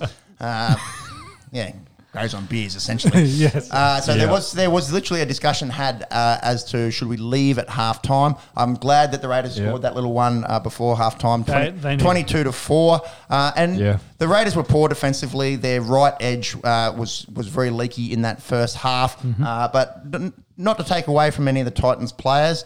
Uh, they they looked re- they played really well. They didn't make errors. Uh, they they attacked down their left edge really well. Um, yeah, and then uh, the opposite of what we're used to from the Raiders. Uh, you know, we talk about the faders; they're normally the ones that give up the lead. Uh, Ricky, you spoke about in the group message. Uh, Ricky must have changed his halftime halftime uh, dress uh, because it was a, a completely different team that came out in the second half. Uh, and uh, I've never seen a crowd shift so much. Like it was dead quiet at halftime. Uh, I, I guarantee every Raiders fan uh, was thinking, was just like, why am I going to tune in, tune in for the second half? Same. it was looking same like it was looking like a forty point drop. Yeah, you're just like, Yeah. oh, they're, Yeah. they're absolutely dreadful. And to their credit, they came out and played a very grindy, uh, possession heavy football game Mm. where they just, you know, took the ball away from the Titans. You think in the second half, what did Sexton and, and Brimson did? Nothing because Not- they, yeah, not mu- they had absolutely no ball, and that really took everyone, all the weapons on the Titans team out of the equation. And And um, why? And why great did- credit to Why did the Raiders Yeah. get dished last week against the Cowboys? Because they they couldn't. They errors. They errors? They turned the ball over. Yeah, fifty percent completion rate. and- Exactly. You can't win. You can't win games like that. So I think they were out efforted in that game as well, to use a word that doesn't exist. Um, it- I'll play it. I'll play it. I, I've got the, the, the meaning behind it, so I'll pay it. Uh, because the, the Cowboys' line speed was elite in that game. They Yep. they obviously knew they were in front, and they knew the Raiders was either struggling Mm. fatigue wise, whatever. But they came off the line fast the entire second half. Um, Whether whether the Raiders took a bit out of that book, they defended really well. They came out of the line. They did throw some big shots to keep you know the crowd in Mm. in there. But yeah, I, I don't I don't know for the Raiders. Like nothing really changed personnel wise. No, Like- no. Something like- did. Something did change. Like Tommy Starling came on in There the we twenty, yeah. but he came on after twenty. So no, Matt, he Matt came, Frawley, no, he came. he played sixty minutes. So Yeah, 20, 25. 25. He, Yeah, he yeah, played. so- he played fifty-five. I, I don't So know why Matt Frawley was in that team. Honestly, like I, It was a big difference. It was a stark difference Yeah. when Starling came on. So that was that personnel wise. That was the only kind of difference. Yeah. Uh, look, did, what, did it all come down to Tom Starling? No, it was obviously a team effort. I thought uh, Papa, But in the Papa last- Lee- either way he ran the yeah. The last was, was twenty really minutes, those two, Papali'i and Star and, and um, Tommy Starling, they were uh, they were the the shining light. Uh, uh, Tommy getting out of dummy half really quick and then killing the really tired Mm-hmm. uh, Titans forwards, put them in positions to score points, and then uh, you know Jack's been their best player throughout the month and Yep. shown it. Kicked well, chased everything like a monster. Yep. and really got them the win. So Thoughts on Schneider? He, I thought he was pretty good. I think he's good. He's got Yeah. for like, again go back to halfbacks. He's like a great size for halfback. He's got that similar sort of build Mm. to say Nicho Hynes does. Mm-hmm. Uh, he just needs to work in his game, and maybe the young fella has allowed Jack to get more into his structures. Mm-hmm. And you know they scored two tries when both of them were on the same side of the field Mm. when Schneider comes across and they run a little tri- little play. Uh, they need to do more of that. I think They've, sure. that's that's their bread and going to be their bread and butter going forward. And then I think it also helped Charnze. Not that Charnze getting hurt, but Rapana playing more of a fullback role in attack, Mm. where he was just in and around the ball constantly, just being a little seagull, picking Mm. up anything he could. Uh, really helped, and you know he put that kick through to get one of those tries as well. Just being around the footy Yeah. on the left side of the field when he's a right winger. Mm. Um, I think that really helped. So I'm not sure if we can get an update on Charnze. I think he's all battered up and bruised. Yeah, see how you go. Always hard. The I still say the they got day to they got to get Savage in that team somehow, and I would have thought maybe having him as the utility added more than Frawley playing twenty five minutes. Yeah, yeah. Uh, uh, to me, I think that's a Yeah, interesting call there from Ricky, wasn't Yeah. it? Uh, it- and it, yeah, I, I, I never- agree. I think maybe saving Savage for the ten rounds at the back of the year, not the start of the year as well. ma- yeah, still a young fella. Maybe. I'm, yeah, I'm not sure what's going on there. But I tell you what, Timoko and S- Semi Valemei look both uh, f- very good. Is Mm-hmm. I it, think- is it it's Valamai, isn't it? Yeah, Valamar. The correct pronunciation. Yeah, getting The getting shot, the shot that he put on AJ Brimson, that Knocked him out of his shorts. clean and ended the game, Yeah. and the crowd was going mental. I think it- getting ooh, getting The uh, crowd's going mental here, kicking over the non-alcoholic beers.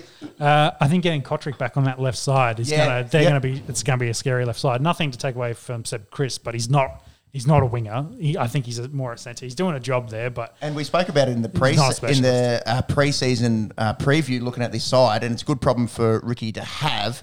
Uh, they've got a, a, a really uh, strong backline and deep backline. Like, who is their best one through five? I don't really know. CNK's got to be in there. Uh, Rapana's got to be in there. Uh, Cotric probably has to be in there. Yeah, I think- But then yeah, we saw how good Timoko and Valamai can be, uh, and then you've still got Xavier Savage, Savage. you've still got Jarrod Croker, you've still got uh, Harley Smith Shield, who unfortunately won't be available this year because of his ACL. Yeah. But there's there's eight, I think, first grade uh, uh, backs in there. I hate to say it, but it could put a line through Croker's career with the, the amount of young talent. Yeah. I, I'd, I'd say so. I'm not sh- Yeah, because I know his shoulders. I think his shoulders and back is what's causing him issues at the moment. I'm not even sure if he's been playing reserve grade because that's where he is at the moment. Mm. So yeah, it's, it's a bit unfortunate for the 30 year old. Thir- yeah, 31. Um, yeah, Raiders legend. It'd be interesting if if his body is shot, um, if they could just get him up for one one game. I, Uh, I, I don't mind if he retires. Just sign him on as the buddy kicking coach and get him with Schneider st- straight away and be like, right, mate, this is how you kick a footy. You don't you don't need a two hour long uh, run up to kick, kick to kick it at the goal, uh, and then just you know coach him. Which is an interesting point because I think the average for goal kicking across the league is at about sixty six yeah, percent or something. Usually it year. havers in the mid seventies. So uh, yeah, the, the you know Hazelmal, Mazris, etc. of yesteryear, yeah, that quality of goal kicking has gone to the wayside. Funny, we always talk about the goal kicking in the AFL as well, how it's uh, it's dropped off, and we will get to that in a second with uh, Buddy Franklin. Well, Uh, same thing. They're too busy lifting lifting plates and not kicking goals. And run, well, in running in AFL, yeah, The, the game is, is uh, essentially a, survival of the fittest uh, these days. Uh, I was just quickly to highlight someone I was really impressed with from the Gold Coast Titans, uh, Beau Fermor. Uh, he uh, had, a, had an absolute game. He played all 80 minutes uh, as an edge back rower. Uh, he set up a really good try uh, for the Titans in that first half uh, with it sort of like over the back. Yeah, just a to- quick tap. Trying to pass. He was involved a lot in that left edge. Uh, so watch out for him, Beau Fermor. Big Tino was good as well. So He was, yeah. Big Tino was Yeah. very good. Uh, unlucky to the Titans, uh, they essentially did uh, a Canberra Faders uh, themselves.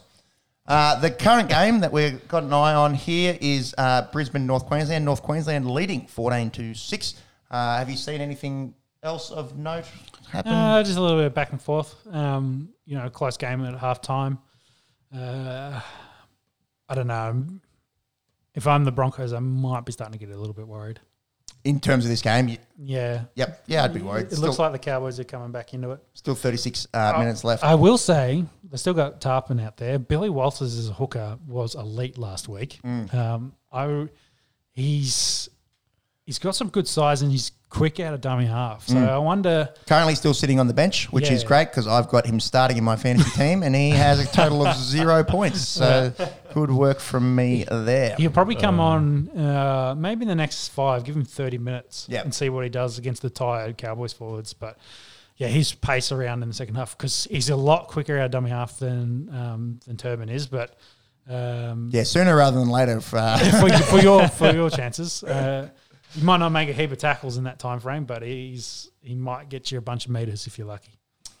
uh, and then the late game uh, is Manly and the Bulldogs, uh, two arch enemies uh, from the 1980s. Do you- uh, in- interesting uh, to see what happens with Manly getting off to such a shit start. They are favourites going into that game. Yeah, that was going to be my question. Do you see Manly righting the ship this week against Bulldogs? I've been impressed with I've been impressed with Bulldogs? Bulldogs. They only just went down to Broncos last week. They bombed a few tries, had a few rough decisions.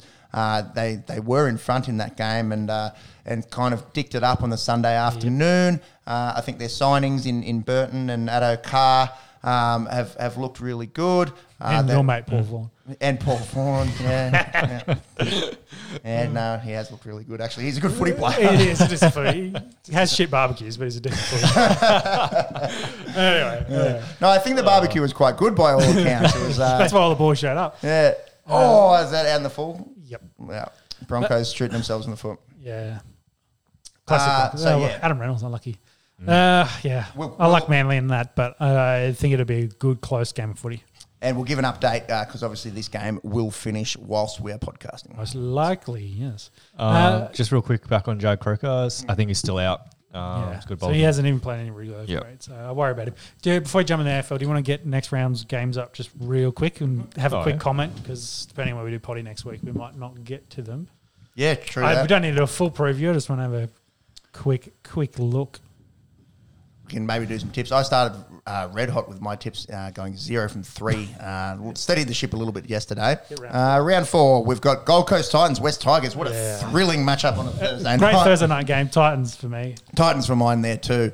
Ooh, Sh- ooh, Sharkies Knights would be a good game of footy. That April Fools. There's uh, there's, there's some. Cool, I hope that's not an April Fool's joke as, as a, two, two matchups because that's two red hot games there. The Cronulla Sharks and Second Newcastle Knights, currently. who have both looked better uh, than Mm. than pro- uh, than most people possibly had. I'd Uh, give. I'm going to go touch towards the Sharkies for me for this one. yeah, I'll go touch towards the Sharkies. Maybe too. depending on where Ponga is. Yeah, and they're sh- they're very short at the moment. Uh, too hard to punt on something a week out before teams and injuries and everything Yeah. comes out. And then a, re- a grand final rematch at eight o'clock uh, on Friday night between Penrith and South. South very impressive, obviously this week, uh, but pretty hard to go past Penrith. Yeah, I'll be Yeah.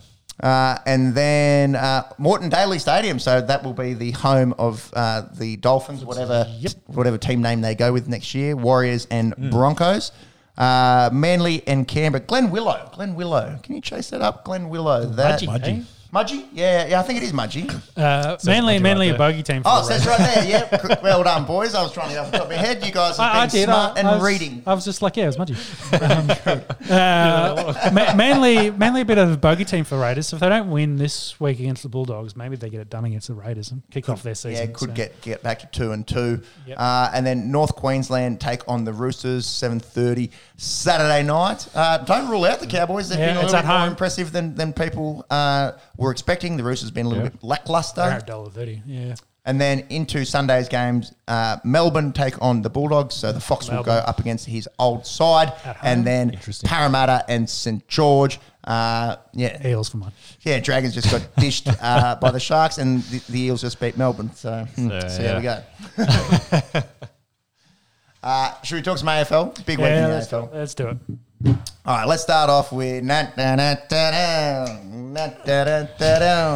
Well, na- da- da- the Dragons got pumped, and on the same night the Blues win. So you got one, uh, one of two. Well, I got one of three because the Socceroos got fish that night as well. I was uh, we had a trial game for footy, and it was meant to just be a like a sort of uh, intra club uh, getting around the, the Kuma Cats as well. Yeah, uh, yeah. shout out to Kuma Cats. Shout out to Kuma. Uh, put them on the international uh, scope uh, for you know the thousands of people listening to this podcast right now. uh, yeah, so uh, we, I thought we are just going to play uh, two halves. Uh, sorry, two halves. I thought we were just going to play one. I thought we were just going to play one half. We ended up kind of playing three short-ish quarters. I was keen to get the fuck out of there because it was my birthday and I had both my Fair. teams playing. Yeah.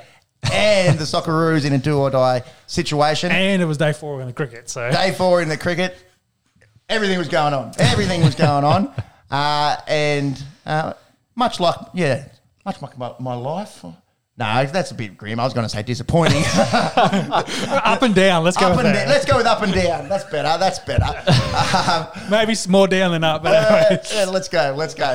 The, the, the one team that didn't let me down, we're the team that never let you down, except for the last 10 for 15 years. Uh, the Well, te- you got to say that. That's the that's the big stat. First time in ten, 10 years, years, they're two and 2 and zero. 0. So we're And- talking about the Blues taking on the Bulldogs, Western Bulldogs, who, who uh, who went close to winning the whole, whole thing last last, year. year. So, and, yeah. and who did they beat round one? Richmond, the dynasty team of the last sort of five years. Mm-hmm. Mate, book your grand final tickets. Fuck me, Blue Baggers. Let's go. Let's go. Uh, no, in all seriousness. did you buy your Dragons grand final tickets last week? No, did not. did not. And I had been uh, talking a little bit about that. Uh, turns out it's a lot easier to get NRL grand final tickets as well, so don't have to pull the pin, uh, pull the trigger as as early. Uh, anyways, old Sam, uh, Sam Cripps. Oh, looking at Sam, Sam Walsh and Pat Cripps at the same time. Old, old, Pat, old Paddy Cripps obviously had a down year last year. He was uh, banged up. Has been absolute fire uh, in these first two rounds. And then Sammy Walsh coming back. He had the uh, week one off. Um, they didn't really miss him that much against Richmond, but having him back in the side, he's an elite midfielder. Uh, good chance to go high in Brownlow voting this year. Matt Kennedy's been very impressive. He's come along a lot. Uh, Voss is off to an absolute cracker. Uh, now, I was uh, mentioning in our group chat uh, with the Rev and occasional uh, Esky contributor slash host slash AFL correspondent slash South Australian, resident South Australian Esky The Steam. bloke. The Steam. Uh, big, big Carlton fan. In fact, uh, more diehard than myself. Wait, you know, as, as bled blue uh, from a very young age, uh, the opposite colour to his head. Um, well, you know, for our foreign Well, listeners, uh, redheads get often get called bluey down here. Uh, yep, that's our shit sense of humour. Um, anyways, uh, so I was saying the the next six, I think they they play. Ho- well, Well, they Haw- play bottom eight teams essentially. yeah, but Haw- meant to be. they're playing Hawthorn, who are looking pretty good. I kind of had penciled that in as a win, but who knows there. They play Port Adelaide, who got dished by by, Hawthorn. dish, dished by Hawthorn. Uh, away at the Gold Coast Suns. Uh, I think they play North Melbourne. I think they play Adelaide. Like, there's a good chance, like, say they drop two of those, there's a good chance it's week eight and the Blues are six and two. All the fingers crossed. Well, fingers crossed. Well, well, and as we discussed, maybe worst case scenario, five and three. For, you know, Well, that's where you, you want to be. You want to have won like five games. Yeah. So if you can pull that off, you'd be very happy as a Blues fan compared to what you've done in previous years. Well, you'd be happy with fucking winning a few games. Uh, interesting that you know we say the Blues are two and zero for the first time in ten years. The other way you can struct, structure that is the Blues have won a game in their first two games in the first ten in the f- in ten years. Every other year has been an zero and two start. Yep. So it's pretty hard to make finals. And shout out to the steam uh, when you, you you're starting at, at 0 and 2 every every single year. Uh, you know when you're given two two games to to the opposition. Uh, so a lot a lot of hype uh, around Lygon Street and Carlton fans um, uh, across Australia. Bevo last week went absolutely ham after they lost to Melbourne. They are now 0 and 2, the Western Bulldogs. Uh, Tom Morris, poor fella. Uh, Fox Sports backs me. Oh, that aged well. Uh, next day, got the Yep. sack. Uh, some un- Bit uh, of fall from grace. well, someone had something But- up their sleeve, didn't they? A little bit of uh, Someone's holding on to something. yeah, Wait, look- waiting for the right time to release it. yeah, a, As a looks like. WhatsApp comment. Jeez, uh, I thought that was meant to be. Uh, Yeah, don't go through our groupie. or, yeah, I hate to. There's uh, nothing check- wrong with our group. yeah, I- It's I- just dick pics, lads.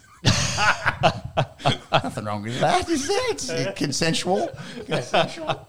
Uh, yeah, I don't know if uh, if every single person's Is it meant WhatsApp, to be green, bro? if every if every single person's WhatsApp history uh, came to the forefront, uh, I don't think anyone would have a job in in Australia. Yeah. in Australia. Not at all.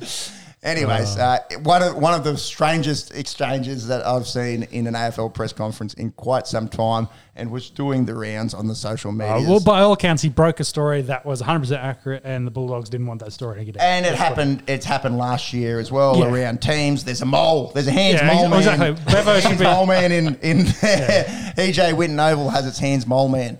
Yeah, Be- Bevo needs to be more worried about his moles than um than you know the Yeah, well, reporters who's leaking reporting it? on. Yeah, that's probably well, yeah. Who, who's leaking it from the inside? Um, and yeah, Bevo was was pissed off. Uh, did he go a little bit too harsh on Tommy Morris? I don't know. I, I don't know. Yeah, well, a journo reporting a story. Uh, water is wet. Like that's Suppose it's his job. That's what he's meant to do. Yeah, it's also the you know, and I it's think ki- it's- kind of some of the the a- idea of us starting a podcast. None of us have degrees in journalism. You know, so, Mm. so I think some of it is gutter journalism. To quote uh, to Yeah. quote Beveridge. Uh, yeah, look, obviously they, they want to break stories. That's the way they operate. They ha- need to have insider Go get sources and this and that. But a lot, a, a lot of, I think Beveridge's anger came out around he and he pointed to some of uh, some of the other jour- journos in the press conference and said, I can't remember the names. There was a few of them, and like, if you Hmm. if you found this information out, you'd do the right thing. You'd call the club. You'd say, Are you happy for us to to yeah, it release was it? professional It- courtesy. Professional courtesy. Thank you, monks, for someone who you know work, works in, in, a, in a, uh, a suit and tie most days, and you know ha- has to have a bit of professional courtesy. I imagine in, in your uh, in your day to day nine to five. Um, that was, I think, that seemed to be the thing that was that was Yeah. pissing him off uh, more so than than the stories getting leaked. Um, that was my takeaway from it. Took, Yep. took away from a, a really good game between um, the uh, grand finalists of last year. Did we like the Wednesday nights kickoff to to start the year? Um, They didn't have to go up against an NRL game, but probably doesn't matter in the AFL sense. But I- I- it, it gives yeah, them I a think clean. It does give them an absolute clean slate. There's Clean nothing slate. else sports wise going on On a Wednesday on a night. Wednesday besides day three in the Australian cricket. But it also is Wednesday night. It Yeah. kind of, I don't know. I was like, I- holy, holy fuck. I did, I did feel odd about that test match going from a Monday through to a Friday. Like it felt a bit icky than sort of going over a weekend. But also, hey, I got cricket all re- week, so it's not a biggie. But yeah, Wednesday night for a footy match, yeah, it's a bit odd. Um, I think it's just But because it's- we don't yeah. really see it. Like, I mean, you can't have that going through the regular season either. no, so So I didn't mind it. O- Opening nights. Took, another night to watch footy. Yep. Hey, It took a bit of pressure off the Blues not having to be out there on opening night and losing yeah, losing to Richmond for the eleventh year in a row. Uh, okay, Swans Cats. This will be a big one, boys. Uh, unbelievable scenes, international headlines. Buddy Franklin kicks his thousandth goal uh, in the fourth quarter with about six minutes remaining. Uh, after kick nine nine nine, it was very difficult because we had the cricket going right down to the wire. We had rugby league on. I was like, well, flicking back and forth. well, yeah, I, I was like, nothing's coming off this now because I had been sort of furiously uh, channel surfing uh, between the cricket, um, the, the league, and the AFL. But after he kicked 999 in, in the third quarter, I was like, okay, we're not coming off from here. Uh, It was funny seeing uh, and talking to a few mates that were, that were at the game after 999 happened. Everyone started pouring down. Oh, they're all. Everyone was on the fence. All ready the aisles were full. There was people sitting on the fence the whole way around, uh, just just waiting for the opportunity. uh, there was about I don't know twenty security guards there. Obviously, they'd been briefed. If to, that. to just, they'd been briefed just to, Yeah. to let it happen. Um, maybe you know have a little chat with some people on the Yeah. on the on the fence. You know to just try and be respectful of each other uh, as they as they rushed uh, out there. And uh, he took the mark uh, with six uh, minutes to go and had a set shot. A funny outcome would have been if, If it, he hit- missed it, If yeah. it hit the post because everyone was running onto the They're field. they're already as on soon as it left his, Yeah. but even before, like Yeah. even as he was running in, there was people running out. So they might have Well, had to, like it's no doubt it's Buddy's kicking. This. Oh, it wasn't. It, there- was doubt about it. It wasn't. No. A, it wasn't a gimme by any No, means. not at all. Uh, anyways, he hit it as clean as he liked, straight through the diddle diddle, and uh, and the the field got absolutely uh, uh, invaded uh, by about twenty five to thirty. thou- There was thirty eight thousand in. I reckon a good eighty percent of those Oh, people easy, were, easy. were on the field. Uh, pro- probably the biggest pitch invasion I've ever seen in Mm-hmm. my lifetime. Uh, I was watching the Tony Lockett one, uh, which actually it was in my lifetime. I had to, uh, you know, kind of revamp uh, the, the memories uh, on Mm. YouTube over the weekend. Uh, wilder scenes on on Thursday, uh, on Friday night, I should say, in terms of uh, the amount of people uh, running on. Did you guys see the drone footage from above the ground? Yeah. Oh, Oh, my- they did a late of the coverage for. it. I I think it was- potentially, and this is just speculation on my part. I think the um, for Plugger, I think it was more organic, whereas this was just like you're allowed on the field, you can go. Whereas the Yeah. others might have been like, oh, am I getting in trouble going on the pitch? So it might have been slightly different in that regard. Yeah, no, that's a good point that you make because uh, yeah, I don't think it was a planned kind of thing. Whereas this, uh, obviously, it's been Yeah, they said we're going to take 20 minute break. Once it kicks it, you can come on the field. Yeah, yeah. We'll give you warnings over over the speakers to get the you SCG off. had a strategy in place. Uh, they were in The one thing that I think they probably should have had was some big boy, nice minder to be right next to Buddy because I think he needed a bit of help there. Well, what do you do? The- do, you, player- do, yeah. do you, as he was lining up the shot, get six big big boppers out there, get him an offensive line to, Yeah. to, to- to go protect him uh, because he got absolutely swamped. If he doesn't get COVID, I don't know how he's not going to after that. He had his head rubbed by every bloke, yeah, in by, child by in, in that bloody stadium. thousands of people. Uh, he looked like he was loving it for about the first five minutes. Yeah, yeah. Yeah, you and then he's everyone just like, and "Oh, then this you is could getting a bit like, squishy." Holy fuck! Like I am, abs- and you see the, the Swans players were kind of around him there. Initially, yeah, and then they kind of initially, and uh, uh, talking to some boys that were there, it, they felt like it was like a mosh, like it felt like a mosh pit. Once you got close Well, enough, look at it, they, they're still not stopping, and they kind of all. I'm. Mm. I think I'm quite happy and, and impressed that uh, there was no like serious injuries or, or trampling. Well, nothing's come. nothing's, nothing's come come out. out, but- yeah. What about Zach Tui? He's Tui just- Zach not- Tui's just walking out. I think. I reckon that guy might have been on his phone. It Yeah, looked like he, he, he laid him out and uh, knocked his wallet off, and then Tui picks his wallet Yeah, up and Tui then gives it up back, his wallet and gave, it back to him. gave back to him. Unbelievable. Good I luck. hope that guy was on his phone because that would be elite viewing. if you're just seeing him just running in, running in, and good zoom, and the, fly, the phone goes flying, and then just the white noise I, I know uh, I've seen some of the pictures as well. Some of the Swans boys, the younger boys, uh, got lost in the, in the middle. They had to go out the back, out the gate, and then had Well, to go around the stadium Who- to who- come who back was it? in. You had Yeah. the names up before. There was, I'll there bring was, that back up. There was Um, three they, of them. I think. Uh, They I got think lost. Yeah. They, they took a wrong turn heading back into the sheds. It was Chad. Uh, Chad Warner was one Yeah, of them. The there bloke was- that kicked Yeah. that kicked him the ball, and he was ecstatic. I think uh, he was quoted in verbatim saying, "I fucking kicked it to him." so he'll go down to the gu- as the Yeah, guy it that, is- that hit him up. Yeah. Ollie Florent, they got stuck outside of the ground, Yeah, uh, they and then got- I think Nick Blakey and a few others got stuck. In one of the bays on the other side, and they couldn't get around because it's all of the way that the SCG is yeah. structured. So a Swans official had to go find them and and look How, after how long them. did it take them to restart this match? To play About the- 40 minutes. Yeah. It took At about least, 40. Yeah, yeah. it took Uh, about I think it took them multiple attempts to try and get people off the pitch. Did you see at the end as well? There were stragglers out there that Yeah. you know There was one guy that just didn't want to leave. didn't want to leave, and Security the got security on him, guards yeah. absolutely cleaned him up.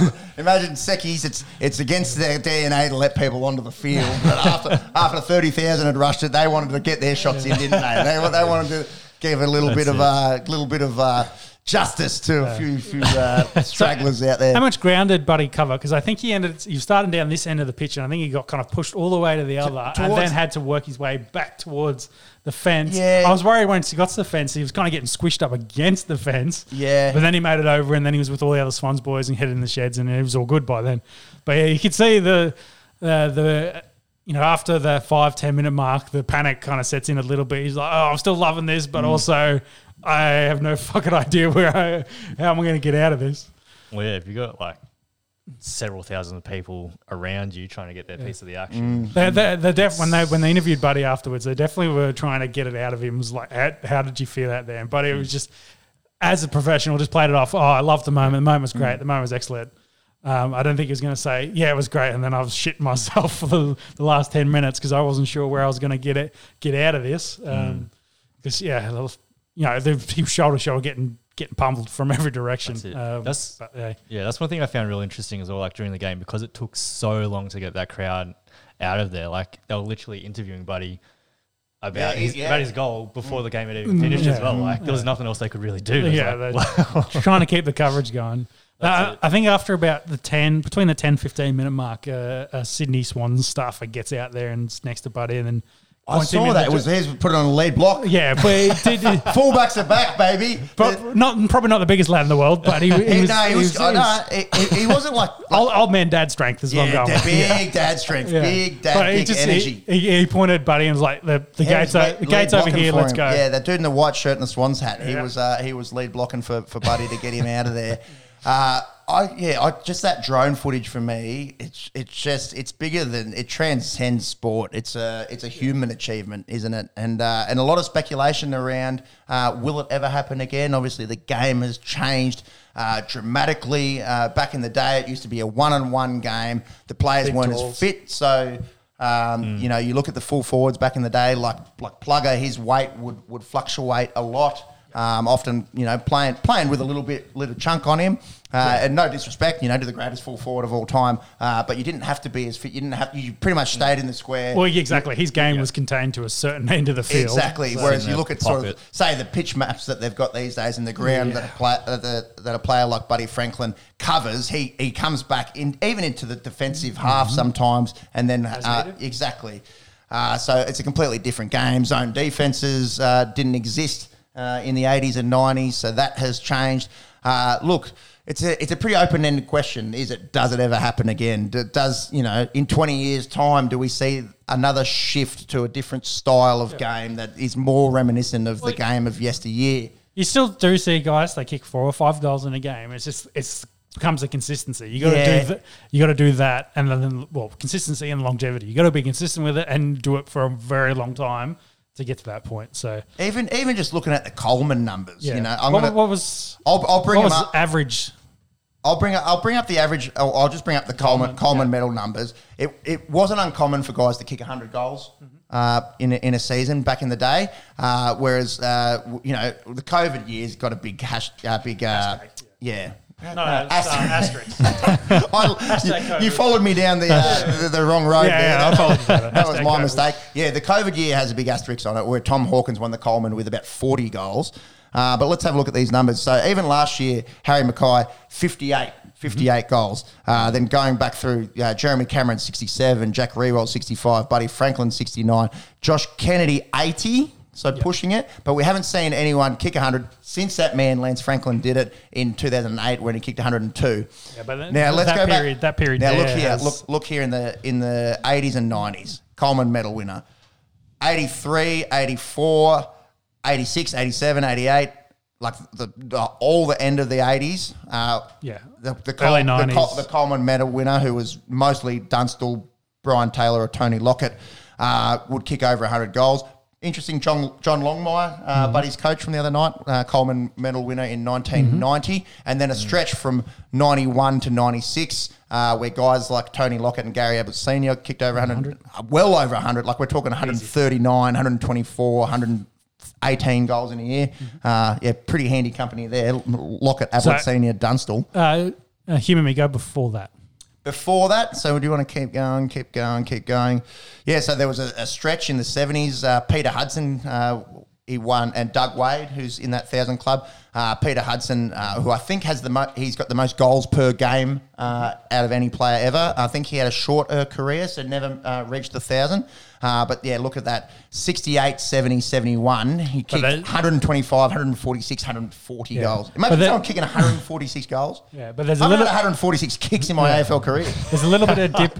so my point is, there's a little bit of dip in there in the 70s and uh the, the big period you just said in Yeah, the well, 60s, look- but then there's a dip before that. Yeah, look at this dip here between between 53 and 67. That's a 14 year period. No one kicked 100 goals. So there there must be you know ebbs and flows in the way that the game. Is That was the point I'm trying to allude to, exactly. and then we go back to the great Gordon Coventry, uh, who who kicked 100 goals multiple times. Who was a one, two, three, four, five time Coleman winner. It, it wouldn't have actually been the Coleman medal in those days. He would have just been the VFL top goal scorer, um, and who famously uh, is second on the list. And uh, when his record got broken by Plugger uh, kicking 1300 because he finished on 1299, uh, yeah, uh, famously led to the pitch invasion that we were just talking about before with Plugger.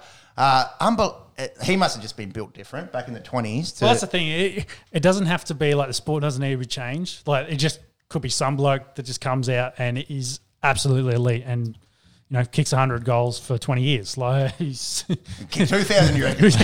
well, Quick math. yeah, again, quick math, but it's it's I don't want to say it's out of the realm of possibility because it it is definitely doable if you are consistent longevity. Probably no one's playing 20 years in the AFL, unfortunately, but hey, you never know. I don't think it's a generational Mm. talent kind of thing that has, if it was to happen again, I think the game To kick 2000, I think it's you needed probably generational talent and no, no, no, no, no, no. We're change talking in about the the sport. thou- but but two- for a thousand, yes. Yeah, I don't think 2000's ever happening unless, you know, genetic engineering There's- comes in in, in 100 years' time and the full Yeah. forwards are 300 centimetres and 180 kilos and 2% body fat look like characters that you made on Madden back in the day. um, The average score in AFL games is it- 150 odd. yeah, or more. Yeah. Have to be more, yeah. Um, where were we? A thousand goals. A thousand goals. Does it happen again? The way the game is currently played, no. Uh, if it ebbs and flows into a different kind of, uh, you know, style in 20 years, who knows? But uh, Hmm. yeah, it's very hard to see it happening uh, ever again. Monks, have you got the current players there uh, and how far off they are? Uh, Jack Riewoldt there? Yeah, yeah. So Jack Riewoldt's the next best after um, Buddy as current players. He is only sitting on only uh, Only 716. a pathetic 716 goals. Uh, so Yeah. Riewoldt obviously and uh, going towards the end of his career. I'll get you an age on Jack Riewoldt. Uh, Josh Yeah. Kennedy's up there, isn't he? Yep. So he's behind him at 688, Mm-hmm. and then we've got uh, Tom Hawkins at 669. Nice. So Hawkins would be the youngest of those three, wouldn't he? yeah, I think so. Uh, so Riewoldt is 33. I think they're all kind of similar, actually. Oh, Jesus Christ, there's a few Tom Hawkins. Here we go. Uh, no, Tom Hawkins is 33, and Josh Kennedy, well, there's going to be a few of these bastards as well, isn't there? There's two in the AFL. oh, that's actually less than you would have thought. Uh, Kennedy's 34. So they're all s- similar kind of age. They've maybe got three or four years left in them. Um, are any of those guys going to get to a thousand? Pretty. No, you wouldn't think so. They'd have to, Would- well, no. they have to That- kick 100 from this point out. yeah, or, or just be a, a freakish kind of Dustin Fletcher uh, esque, Tom Brady esque Mm. uh, athlete that that can Play that pla plays to forty. Uh, would you see that happening in the AFL? The way that it's played these days, how fit you have to be, uh, highly unlikely. Yeah, I don't think a, Yeah. a rig like Tommy Hawkins is going to stay around deep into his He's a big 40s. fucking rig, isn't he? and that's interesting as well. Sort of the different, like like like Buddy's a lean. Kind of uh, full, full, full. Obviously, he plays sort of a centre half. I reckon forward he- a lot. A lot He looks trimmer to me now than he did a few years 10 ago. Yeah, You ever seen the pics of it? Mark, bring up a pic of uh, Buddy Franklin uh, as an 18, 19 year old. Wiry, wiry. And uh, uh, it's interesting with the Jamarra Ugle-Hagan uh, comparison. Uh, I, I think, oh, geez, he looks too skinny to be, Yeah. to be an elite. Uh, full forward, and then you think, oh, hang on, the bloke's nineteen. Like, you know, think of how big you were when you were nineteen yourself, Pepsi. And not that you're a, a, an Adonis uh, Well, or oil painting by any means these days. Yeah, Uh, you look at all you look at all the pro professionals like you know go look at LeBron. LeBron's the same thing coming out of college. Uh, Giannis. Giannis, Giannis, like, Giannis is the prime yeah, example, exactly. isn't he? Jeez, Giannis looked like he needed a feed before he Yeah. needed to go They- to they- fucking they put- hospital. they put that professional, you know, by, you know, they get into the professional team with the professional Mm. sports science, and then they become into that professional body. So, yeah, go- go from boy sport to men's sport. Indeed. Uh, yeah. So. Oh, and ra- in ter- terms of the international news, we spoke about Pat McAfee. Oh, McAfee. Paddy, yeah. Pat McAfee, who apparently uh, during the lockdown last year Yeah, uh, got into it. actually got into a little bit of AFL football. Yeah. I don't know how much of that is true because uh, he, he was saying, oh, buddy fucking Franklin. he was so hyped for the guy and his thousandth goal. Uh, but then he also did go on to uh, describe the game as uh, I think you get three points for one going through this big sticks and uh, one point if they go through the others. And I think he had some kind of free kick there or something. So not quite understanding it, but He, he just loves it because it's like punting, but with, exactly, with- it's, with- it- yeah. it's a bunch. Yeah. It's it's eighteen or twenty two. He punters had, he had, there. uh, he had Mason Cox on last year during Yeah. the Oh, lockdown. did he? so, Yeah. Yeah, I think he, he yeah. got around Mason Cox a little bit last year. Yeah, that's Yeah. cool. Good on you, Yeah. Pat Unfortunate McAfee. for Pat McAfee, but anyway. Poor, poor Mason. Poor Mason. Six ten Cox. that's his Insta handle. Six Uh, if Six ten Cox. Oh, Yeah. sorry, that's his Insta handle. Mason six ten Cox. you love the goggles or you hate the goggles? Not a fan of the goggles. no, I'm going to be completely honest. Uh, look, he's a professional footballer. Uh, I think if I wore those goggles uh, next week in uh, you know playing second grade here in Canberra, uh, I would get teased. Uh, is that a good enough segue to go into the pies? Goggles to pies. yeah, sure. Uh, yeah, that is a good segue. The pies, hot pies, 2 and 0. Uh, not many people had uh, the Collingwood Magpies in their top eight for this year. Again, it's round two, it's early days. Beat the Crows. Uh, beat the Crows. Yeah, exactly. Beat the Crows, you know. Meh. Um, they, they, they look good. Uh, Jordan De Goey has, you know, obviously not let the off-season, uh, s- um, you know, hoopla affect him too much. He was very good. Uh, Brodie Grundy going to boat Brodie Grundy. He was very good. Uh, this this game uh, quite similar to uh, the Hawks Power game, which we'll talk about in a minute, where all the major ball winners were from the Crows. Uh, and then just couldn't capitalise on their inside 50s.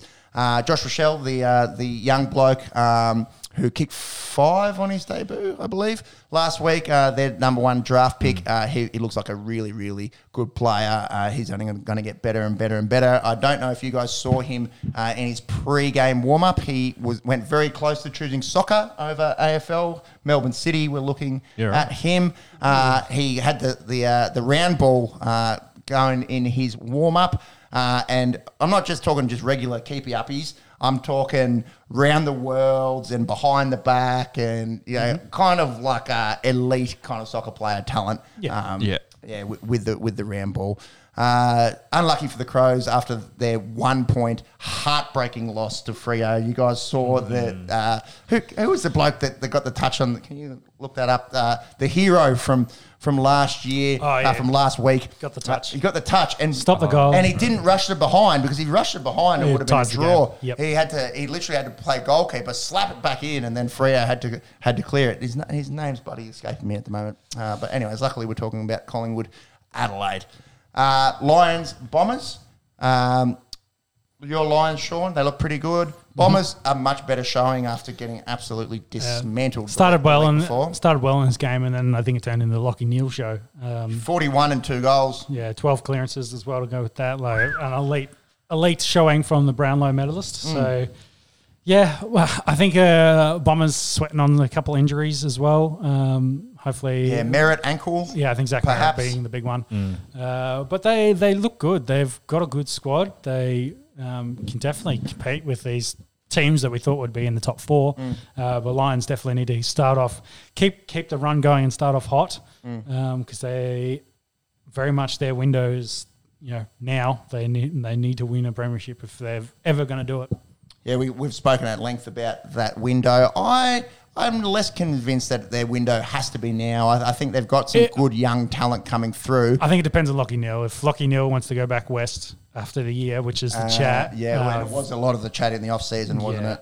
Yeah, and his deal I think is up at the end of the year, so that by all accounts could be, you know, his his last ride uh, for the Lions, but we'll have to wait and see Six, happens there. six undefeated sides uh, currently uh, at two and oh. The, It's interesting. the Lions being one of them. I think Penrith are the only undefeated NRL team after three weeks. I can double check that for you. I think that yeah, off the top of my head, that makes sense. Uh, Given Melbourne losing last night. Yep. Uh, yes. Yep. Yep. And Brisbane could have gone un- undefeated, uh, except they uh, getting absolutely dicked by the Cowboys. So the Cowboys go to two and one, which is interesting. Uh, I don't think many people saw that coming. Uh, who else we got? Hawks. Hawks power. Yeah. So this one was kind of like the Magpies Crows game in that uh, the major ball winners um, were all from the power. Uh, Boak, Wines, uh, et cetera, et cetera. Uh, getting all the clearances, uh, getting all the inside 50s, couldn't couldn't convert into goals. And then uh, Hawthorn just rebounded really, really well. Mitch Lewis had five, three each for Bruce and Gunston. A massive upset. If you told me before this game that Hawthorn were going to win, yeah, 60. that's what that was going to be my point. Uh, Yeah, yeah. I, I would I wouldn't have laughed at you if you said you, you know you tipped Hawthorn, you know maybe Yeah, you know, got some young yeah, talent. yeah, you know jag jag and upset. If you told me that Hawthorn were going to go to Adelaide Oval, and you, normally an impenetrable fortress for for the Port Adelaide Power, and fucking beat them by sixty points, Mm-hmm. I, I probably would have laughed at you. I probably would have laughed at you. I can't imagine what that was paying. I don't know if anyone had Hawks 40 plus. Uh, that, they'd be laughing all the way to the bank today. Uh, and yeah, Port, I don't know if it's a bit of Dad's Army kind of stuff. Like, that like was the- Geelong. that I the don't- Yeah, I, maybe it just they just need to work on that forward entry and converting uh, all those Yeah. touches into goals. I'll, I'll actually bring up Yeah, again, bring up it's the numbers. Their their issues not the start going to be the start of the season. They want to, you know, they want to be playing at the end of the year. Mm. Um, so you try and work on some things at the start of the year is probably okay. So how about this? Uh, Travis Boak, 39. Karl Amon, 38. Ollie Wines, 36. So three guys over 35 and just couldn't convert it into uh, into points. So, uh, yeah, worrying signs there for Port Adelaide. Uh, Melbourne did a job against the Gold Coast Suns. A vastly improved Gold Coast Suns got the win uh, over the West Coast Eagles over in the West last week. Uh, and uh, tell you who is uh, an early shout for Brownlow medalist. Obviously, it's round two, but I think this bloke has six votes uh, guaranteed. Christian Petracca. Uh, he went off uh, in uh, last night's game as uh, as he did uh, in on opening night. He had 38 and two goals against the Dogs on opening night. 40 last night put him down for six Brownlow votes. The Demons looking like a team to beat again. Uh, and yeah, the Suns improved. They're one and one. Uh, Matt Rowell got absolutely cleaned up by Willie Rioli last week. Uh, Is he healthy? Is the question. he is. He does. He, I, I was worried after that knock. He it looked like it just took it the wind out of him. He played yesterday. Yeah, I think he's okay. Uh, pretty bad contact there from from Willie Rioli. I was very surprised at the judiciary that he copped a week where uh, he got off copping off, a week. yep. Where Mitch Robinson copped a week, a week, for yep. for his one, which uh, to me, I don't know, d- didn't look nearly as bad. Robinson's got prize, so maybe that's the reason. Yeah, maybe. I don't know. Willie Rioli, there was no chance he was ever touching that ball. And then, because he left his feet. Yeah, he's flying through the air and left his his feet, off. but then he turned. He knew that he couldn't get the ball, so he turned his hips and got Rowell smack in the head. Yep. Uh, and yeah, escaped, uh, copping a suspension, a bit of a head scratcher there. Uh, Kangaroos and Eagles, that should be over. The Eagles got absolutely decimated uh, by COVID. Spicy flu. Uh, they are losing. And they, they did lose. No, they've lost. Oh, they lost, uh, yeah. 74 to 59. Uh, but that's a pretty good showing, uh, considering they, I think, like 12 guys out Hmm. um, from from COVID protocols. Which uh, yeah, pretty hard to win when you when you've got guys coming in. They would have had a grade lot of debutants. Uh, they would have had uh, a bunch of guys, yeah, that have just come up from the WAFL. Um, yeah, looking at that side, geez, not not too not too many uh, familiar names on there at all. Uh, Petrevski-Seton, uh, obviously coming uh, coming across uh, from Carlton. Uh, Naish coming. I just said coming twice. Naish coming across from Richmond, um, and then uh, just a lot of WAFL guys that had to had to step up. So good on them to to go over uh, to Melbourne and uh, put in a respectable performance uh, after getting decimated by COVID. Uh, you had the score there a second ago. The Tigers and Giants are playing. Yeah, as well. so rematch. Interesting news during the week was Dusty taking some time off. So Yeah, any news around that? uh, just uh, Can you chase that up? It was it was personal. yeah, Yep. just personal Um, leave. Uh, whether it's mental health related or whether he's His old man died in the off season. correct. Yes. correct. Okay. And he was also try, you know working his way back from injury. He go work his way back into that playing mindset after having a year off. And you know, for a bloke that's done absolutely everything in footy, there's not really much left for him. So uh, probably just needs to get his mind right and get back into wanting to play football. It Yeah. maybe doesn't. That's there's there's also that possibility. Dusty will do an Ash Barty and go off into the into the Step sunset. away at the top of it. Yeah. Um, he pa- so his old man passed away 27th of December. Yeah, Uh, I think so. ago. Yeah, only three months ago. It's pretty fresh. It's pretty fresh. Where we remember talking about Mitch Starc and, and Yeah. how we thought you know his form was a little bit all over the place, and then it turned out his old old Oh, boy man. had cancer, Yep, um, and, struggling. and yep, yeah, and, and passed from it. Um, there's things that are bigger than sport, isn't there? Hundred percent. So um, yeah, wishing him all the best, um, and and you know, in grieving uh, the, loss of his father. What was the score in that game? I think the Tigers were winning. Yeah, I'll bring that up for you. I saw 109, I think, to something. 103 to 67. They're home. It's uh, it's uh, nearly the end of the fourth quarter, so Richmond will uh, bounce back uh, off their loss uh, to the mighty, mighty 2022 Premiers Carlton. Sorry, Michael, for saying that. Uh, where are we at? Where are we at? Uh, Noah Balta and Tom Lynch, three goals apiece. Uh, Shai Bolton continues to improve. Major ball getters. Canberra's Tom Green, 31. Tim Taranto, 27. And Jayden Short, 32. Uh, so Is Hogan playing for them? Jesse? I don't think I don't think he was named. Uh, let, me, have a look. It's always going to be a bit of an issue for Yes, GWS. yes, was named. Uh, didn't do much by by all accounts here. Hard. We've got the league up there. We could have have this game on live because I uh, Well, both games are probably over. both games are over. This this game's been well over for quite some time. The Cowboys absolutely Yeah, we'll dishing do- Brisbane. Let's finish the AFL and we'll uh, finish talk about that for two seconds. Uh, last game, the Dockers are taking on the Saints. That starts in about shortly. thirty minutes. Yeah, So- I like the Sunday night games. I really enjoy um, sitting down on a Sunday night, winding down, uh, and watching a little bit of Well, footy. they right- get they get some clear air as well. Been no NRL games on at that time, so it's the only kind of sport you want to. Uh, will have on, and it's good going into uh, anything, uh, anything uh, not make sense out of that sentence there, Sean?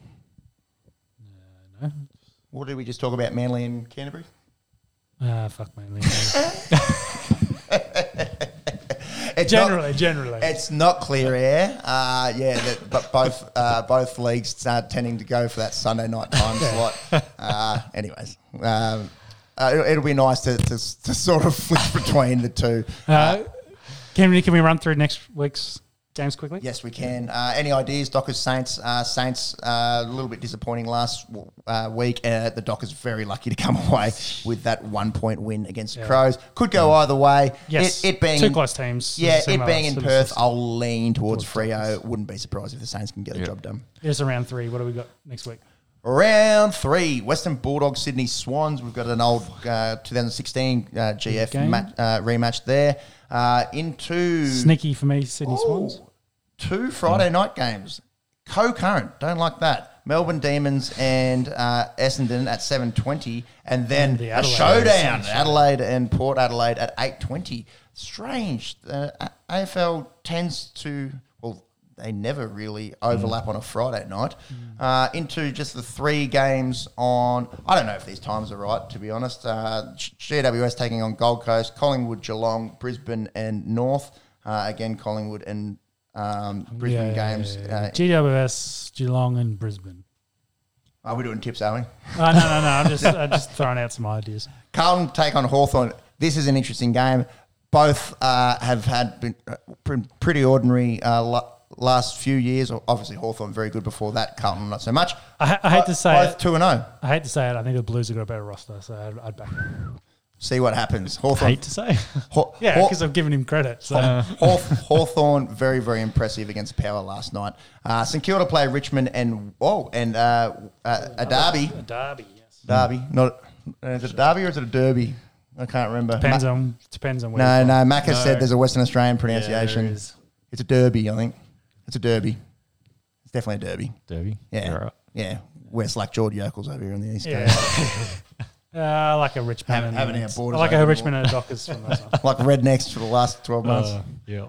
Uh, definitely hasn't been twelve months. Uh, anyways, so let's talk about this game real quick. Let's finish it off. Dad, oh, Dad calling. Hello, Dad. Yeah, on loudspeaker too. Hey, that- if we were drinking beers, that would have been a skull monkey. Uh, Billy Walters did get on for you, Pep. So I'm not sure. Yeah, how- did he do anything? I can. I'll get a live live fantasy Yeah, check. had a had a run there for you. Uh, but they've Staggs has been terrible for Brisbane. He's had a really slow start to the year, and Coriolis puts that. Oh, I've got a lead. I've got a lead. Peps Mongrel's leading the Jack the felonies at the moment. That's good. In uh, in fantasy, uh, obviously, we'll go down to the Bulldogs Manly game. I am zero and two. In, Four- 14 for Billy Walters. I am zero and two. I had the the uh, skipper on Tom Trbojevic both uh, opening rounds, um, and he was a little bit lackluster. Yeah. Yeah, you know that Yeah. point where I said I think Brisbane are looking like they're starting to struggle. Uh, Cowboys scored 24 unanswered points from there. Yeah, so jeez. No uh, one saw. I, I'm pretty sure I tipped the Broncos at home. Uh, the Cowboys are obviously a lot better than what we've given them credit for. Uh, I think Taumalolo was having himself a bit of a game uh, from what I saw at halftime. they, they've killed him down his right side again. So yeah, with. Adam Reynolds back in the squad, uh, he- well, his second game there, maybe they're trying to work out that that um, defensive structures. But he, anyway, Brisbane have been absolutely carded uh, in Uh, this one. yeah, retract last statement. Taumalolo been a little bit quiet in the second half. Uh, hope hope he hasn't gone down. Uh, Val Holmes looks Yeah, like he's he, uh, he's had himself a good game. A lot of run meters. Uh, seven seven goals. They've obviously scored a lot. He's playing in the centres now. Yeah, so- centres which I with- think's Yeah, with the hammer. The hammer's playing one. One, yeah. Uh, Hammy C. Tabuai-Fidow. It's been good so far. And uh, Jeremiah Nanai, who uh, is, is a big uh, fantasy staple this year, a young edge rower. He's had himself a game as well. well, Cowboys going to win this one. That's for sure. Yeah, you don't think uh, that Brisbane can score 28 points in the next 35 seconds? No, I'd say the Cowboys are probably going to get 40 in that time frame. They Yeah, they're, all- are on the attack. No, just no, they turned it over anyway. 38-12 final score there from Suncorp Stadium. Uh, that wraps up the week in AFL And and, Australian NRL and Australian footy. How good footy's back. Uh, yeah, two weeks Yeah. off. Obviously, a lot to cover there. So thank you to anyone that has bared with us through that. Yep. Basketball. Yeah, I'm going to take a quick feedback. No worries. We are approaching playoffs. Uh, the big story uh, in the last two weeks, LeBron. Uh, obviously, obviously, we're not going to have a Jordan versus LeBron goat conversation uh, in, in the back end of, in the back end of this uh, podcast. But LeBron uh, just ticking another box, uh, you know, to to strengthen the argument uh, for the people that argue for LeBron. It was in uh, Lakers' loss against the Suns. We'll talk about the Lakers' uh, you know, pretty shitty run of form in a second. Uh, so he becomes the first player in NBA history to get 10,000 points, 10,000 boards, 10,000 dimes. Uh, got you know, uh, got it in the the Suns game. Uh, if you don't mind, just bringing up uh, the overall points uh, because he also went past Karl Malone to take uh, to take second uh, in overall points. He's still a long, long way off Kareem Abdul-Jabbar. The way that he's playing as a 37-year-old, we saw that posterizing dunk uh, during the week. Um, wouldn't be surprised if he does go to number one. I uh, just wouldn't mind, yeah, just getting the exact numbers because he still is a long way, as in like kind of like two seasons um, Yeah. behind. Uh, and but compared to Karl Malone, uh, he did it in like a hundred less games, more than a hundred um, games less than than Karl Malone. Yeah, have you got the exact numbers there? Yeah, so LeBron is currently sitting on thirty-six thousand nine hundred eighty-three. Let's so let's call that let's call that thirty seventh. He's about to go 37. thirty seven thousand. Yep. Uh, and and uh, Kareem there with thirty eight eight thirty seven. So close to thirty. So he's he's still about two thousand points off catching Kareem's. Yeah, But look at the games. he's also got two hundred games on Kareem. Yeah, 200 games less. Less, Two- yeah. Less than Kareem. And he, uh, yeah, 130 less games than Karl Malone. Yeah, If anyone's going to do it, be LeBron. Obviously, we've, Yeah. I don't know how he moves like he does uh, at 37. Obviously, uh, you know, we talk about sports science and how much money goes into maintaining these guys. Uh, Mm. LeBron has, you know, p- personal physio, personal diet, you know, like Yeah. nutritionists that cook all his meals. Yeah, yeah. Uh, you know, there's um, rumors that he spends millions of dollars every year just on looking after his body. Did you did you mention what he did to Kevin Love during the week? Yeah. I, post, I, didn't, I didn't actually name, name Kevin Love. Uh, that was the man that he did post race. His ex teammate. He did Kevin. He did Kevin Love, the a guy that he won a, a ring with at Cleveland. He he didn't care who he was against. Absolutely posterized a bloke that is taller and younger than him. Uh, we, we spoke we spoke last uh, last week or last episode about Jars one on uh, jo- on Jakob Poeltl. Uh, have you guys seen the, the Poeltl word game? I would think we mentioned it last time. Uh, really interesting. Some of them are real gimmies, and then some of them are like real bench players uh, and quite tough to get. Uh, check that out if you haven't already. Poeltl. that's real hard that game. Yeah, yeah. I find it hard. Uh, what else we got? Lakers rubbish form continues. Uh, they did actually go two and two since the last pod, I think, uh, but they are ten and twenty five uh, since January eight. We don't want to have to uh, flog a dead horse because we have spoken about it at they- length. They're still in nine. Are they still in the play? They're still in nine, yeah, but the Pelicans and Spurs are absolutely nipping at their heels. Uh, I'll bring up those standings. Uh, How are the how are the Pelicans doing so well? Didn't they just shut Zion down for the year? Well, yeah, well, he's, lo- he's he's lost a bunch of weight, and he made Because they shut him down for a year, and then the video came out of him doing that big dunk, like through the through the legs dunk. Um, yeah, that was this week. That was Yeah. this week, He's yeah. lost heaps. Let's go Zion Williamson return date. Yeah, I'm sure they said that he's not going to play this year. Let's have a look. Mm, mm, mm, When could he return? There's oh, there's a bunch of speculation. He's cleared from doctors as of March five. yeah, so he's back training with the team. if if they surely if if if, if they make the play in, which they're currently sitting in 10th and it's mm-hmm. one game, mm-hmm. surely you got to get Zion Zion in. Yeah. Surely. Your season's on the line. Said, yeah, exactly. How many games are left in the season? About 10 ish, depends on each. Yeah, depends on which team. Uh, Couple weeks Yeah, to go. most teams between 8 and 10 remaining. Uh, yeah, so the Lakers are in le- le- legitimate uh, chance of missing the play in. Uh, Lakers are 31 and 42. The Pelicans are half a game behind them, and then the Spurs one and a half behind them. Uh, but then it drops off, so you can. I think you can scratch out now the Blazers and the Kings. Uh, so yeah, Spurs and Pelicans trying to trying to usurp um, that ninth spot uh, from the Lakers. I just want to mention because I saw it there. Do you see anyone catching the Suns? Uh, well, no, I don't. No, Like, I, I, I've got. Um, I, I don't wanna, I don't want to say that they're, the shoe in, but I've got them heavy favourites to win to win the comp this year. oh, the whole thing. Yeah, You're talking about the whole thing. yeah, to, wi- to win the finals. Okay, I thought you were talking about the West. I was like, I think it's done. That's, they're, they're That's not. a- yeah, it's impossible. Yeah.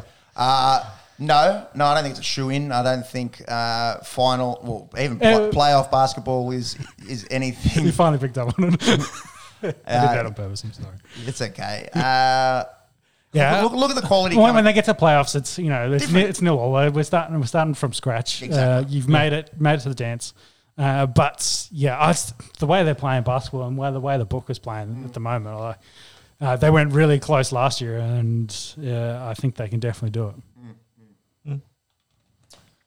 In the East, uh, completely different story. Uh, the, the absolute logjam at the top uh, between the Heat, 76ers, Bucks, Celtics. Any of those teams uh, could take out the East. Uh, Bulls and Cavs have dropped off a touch. Uh, but unlike the West, the bottom end is kind of, I think we're, we've got the, the top 10 there. The Knicks are Yep. five games behind the Hawks, so it would take an absolute disaster from the Hawks um, and an absolute uh, worldly run from the Knicks to, to jump them. Yeah, the Pacers had a bit of a falling off, but I, I think it's interesting. I think we've said all year that the Lakers are struggling. The Lakers are struggling. You know, are they going to make it? And then when we talk about the Warriors, we're like, oh, the Warriors, the Warriors, they'll come good. They'll make it. They'll be all good. And now they're sitting there in what twelfth? Uh, and what'd you say? Five games back, or they're six games back? Uh, oh, sorry, no, I've, I've read that completely wrong. Who you talking me. about? Switch, switch, go back to East.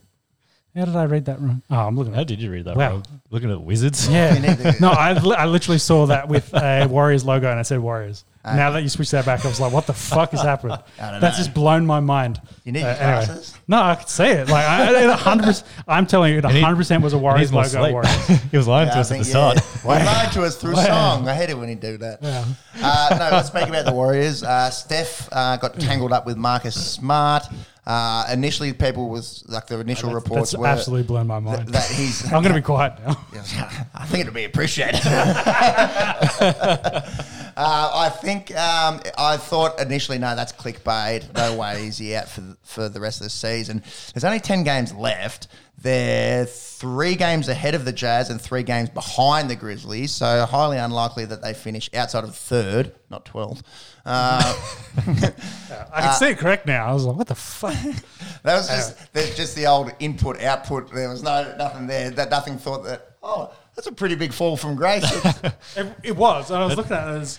Know, 100 That's was a looking at huge it. fall It was, all, it was in my mind. It was a Warriors logo and it said Warriors, and that's why I, I did like three looks at it, and that's where my brain obviously processed it in a completely different way than it actually was. I don't know what goes in there sometimes. Anyways, uh, Ste- so Steph may not uh, play uh, the rest of the regular season. I think it's looking a bit more like that. It's all been reported as a foot injury. Uh, I haven't actually really heard too much structurally. Uh, about what's going on there. Uh, he is out of the moon boot, which is always a good progression. Uh, but just looking at the way that that uh, the top of that West is structured, uh, pretty hard to see them finishing second or fourth. Um, so, yeah, I don't know if they if they try to get him back beforehand or if they just rest him uh, for for week one of the playoffs. Rest. You, yeah, going with rest. Yeah, you don't want to lose your biggest weapon. Yeah, well, Um, so they don't want to be in the same spot they were in yesteryears, like trying to deal, get him right to play big games. Mm, So, yeah, Mm. rest. Can you find anything there uh, on? Yeah, it's just been No report, reported as a foot injury. Yeah. Um, Um, Steve Kerr came out saying that he's still sort of in re- rehab. Um, not yet Sprain, on the court. high ankle sprain. No details. Nothing? Yeah. yeah, I haven't seen any, anything anatomical. No, they'd probably want to keep that under wrap. Which is weird because most sports, like you know, when we follow the um, you know league and AFL down here, even in the NFL, you you generally get a um, a, a diagnosis. But um, yeah, who knows? A uh, few few big games uh, uh, in the last two weeks. KAT put 60 on the Spurs. Uh, did you guys know that he hit two three pointers in his whole college career? So it's, it's a part of his game that he has developed uh, even in the last 12 months. I remember, you remember when a few weeks ago we were talking about, oh, yeah, the three point contest. What? K- KAT's Yeah. in it. Then he goes out and wins, Wins it. it, yeah. Uh, yeah, he's shooting the ball uh, exceptionally well for a big man. Um, could he turn into like a Nowitzki type, you know, a, a, a dual threat? Oh well, you know the talking heads during the week have been saying he's the best big tall uh, you know shooter that's ever been, and everyone's like, wait, wait, wait Yeah. hold, hold on a second. Dirk only been gone four or five years. Exactly. You're going to start shitting on him like Yeah. that. What I'm saying is, could he develop into a Nowitzki like player? Yeah, I don't want to get too ahead of ourselves. Oh, and- well, I'd say yes. ask, is he the best sh- uh, big shooter ever? Uh, I think that's that's an absolute stretch. Yes, I, I agree with you 100. percent So Uh, Kyrie, he also put a 60 burger on the Magic 40 in the first half. can play at home mind. now, I believe as well. Is that They've- confirmed? Yes, so they've changed the, Ooh, chase that the up. New York um, uh, Yeah, Paul- legislate. Uh, it's well, it's not. Um, what do you have to legislation? yeah, 'cause it's not though. Protocol. protocol sanctions. I don't know, whatever. It was interesting because he, he could be he could be at the uh, Madison Square Garden and for and he was attending. Yeah, but he couldn't play. He couldn't play, but then he went into the locker room after one of their games, and then he got got in trouble. You think he got fined. But then I'm pretty sure they've changed it in the last week that it's no longer a mandatory requirement, and he can play home games. Again, I think I've said it uh, before on this podcast uh, quantum physics, uh, rocket science, neurosurgery. Who comes up with these COVID rules? Put them all in the same box. That's my level of understanding of uh, of it. You know, yeah, you can you can go hang out with, the- with the people and What's what's a, the, what's a specialist in viruses? uh, virologist. Yeah, what about them? Well, they don't make policy. That's the thing. If the virologists were making policy, maybe we'd see some more. Uh, I don't know. Uh, uh, uh, let's not go down the rabbit hole. Uh, I, I, was, I was trying to set you up for you know a Simpsons mad scientist little gimmick there, and Yeah, I don't know. I don't want to lose a job that I don't have yet. So let's, let's let's let's end that conversation uh, right there. So it looks like New York has lifted COVID mandates for performers and professional athletes. So Kyrie's good to go, baby. Kyrie's free. That's Looks big. like it. That's massive for the Nets uh, going forward. Where- Where, where are they in the East? They are eighth. Uh, they ooh, they're three games behind the Raptors and Cavs. So there is a chance that they could avoid play-in. Um, so if Have if to play well from here though. Have to, yeah, have to. Uh, but at least there's there's two teams that they could that they're chasing, not one. So they've got you know Yeah. they're, they're relying on the Cavs and Raptors to, Yeah. to drop a few games. I haven't seen it. Has has our boy played many minutes? Being Benny Simmons. Oh, also a good question. Has he played at all? Does Benny Simmons play? Yeah, because I know he, I know he was there for the 76ers game, but I think he just was sitting on the bench. He didn't play. shit. yeah, he didn't play any against the minutes. 76ers. I haven't heard anything. I don't Yeah. think. I don't think this changed. I know he's been in and around. I just don't think he's actually had any minutes. I don't think he's played at all. Uh, whilst you chase that up, Saddiq fucking Bey, remember the name, put 50 on the Magic. Uh, he's been a shining light for a very lackluster Detroit Pistons uh, this year. Nah, Ben Simmons isn't back yet. I'm sure we would have heard about it. Yeah, I thought so. Good listening, that is. Okay. Where's the tumbleweed? Yeah, we need a tumbleweeds. What, what, what noise does it make? Who knows? Let's keep moving because we've got a really big final round that we need to cover. Yep. Uh, just quickly, international soccer.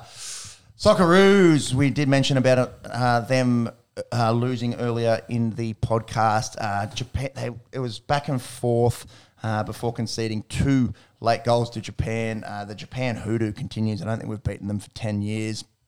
Um, so essentially, we're going to finish third um, in Group B in Asia. We will get third uh, from Group A. So Iran, South Korea, Japan, Saudi Arabia have punched their tickets to Qatar, uh, and we will get uh, Ir- Iraq or the United Arab Emirates.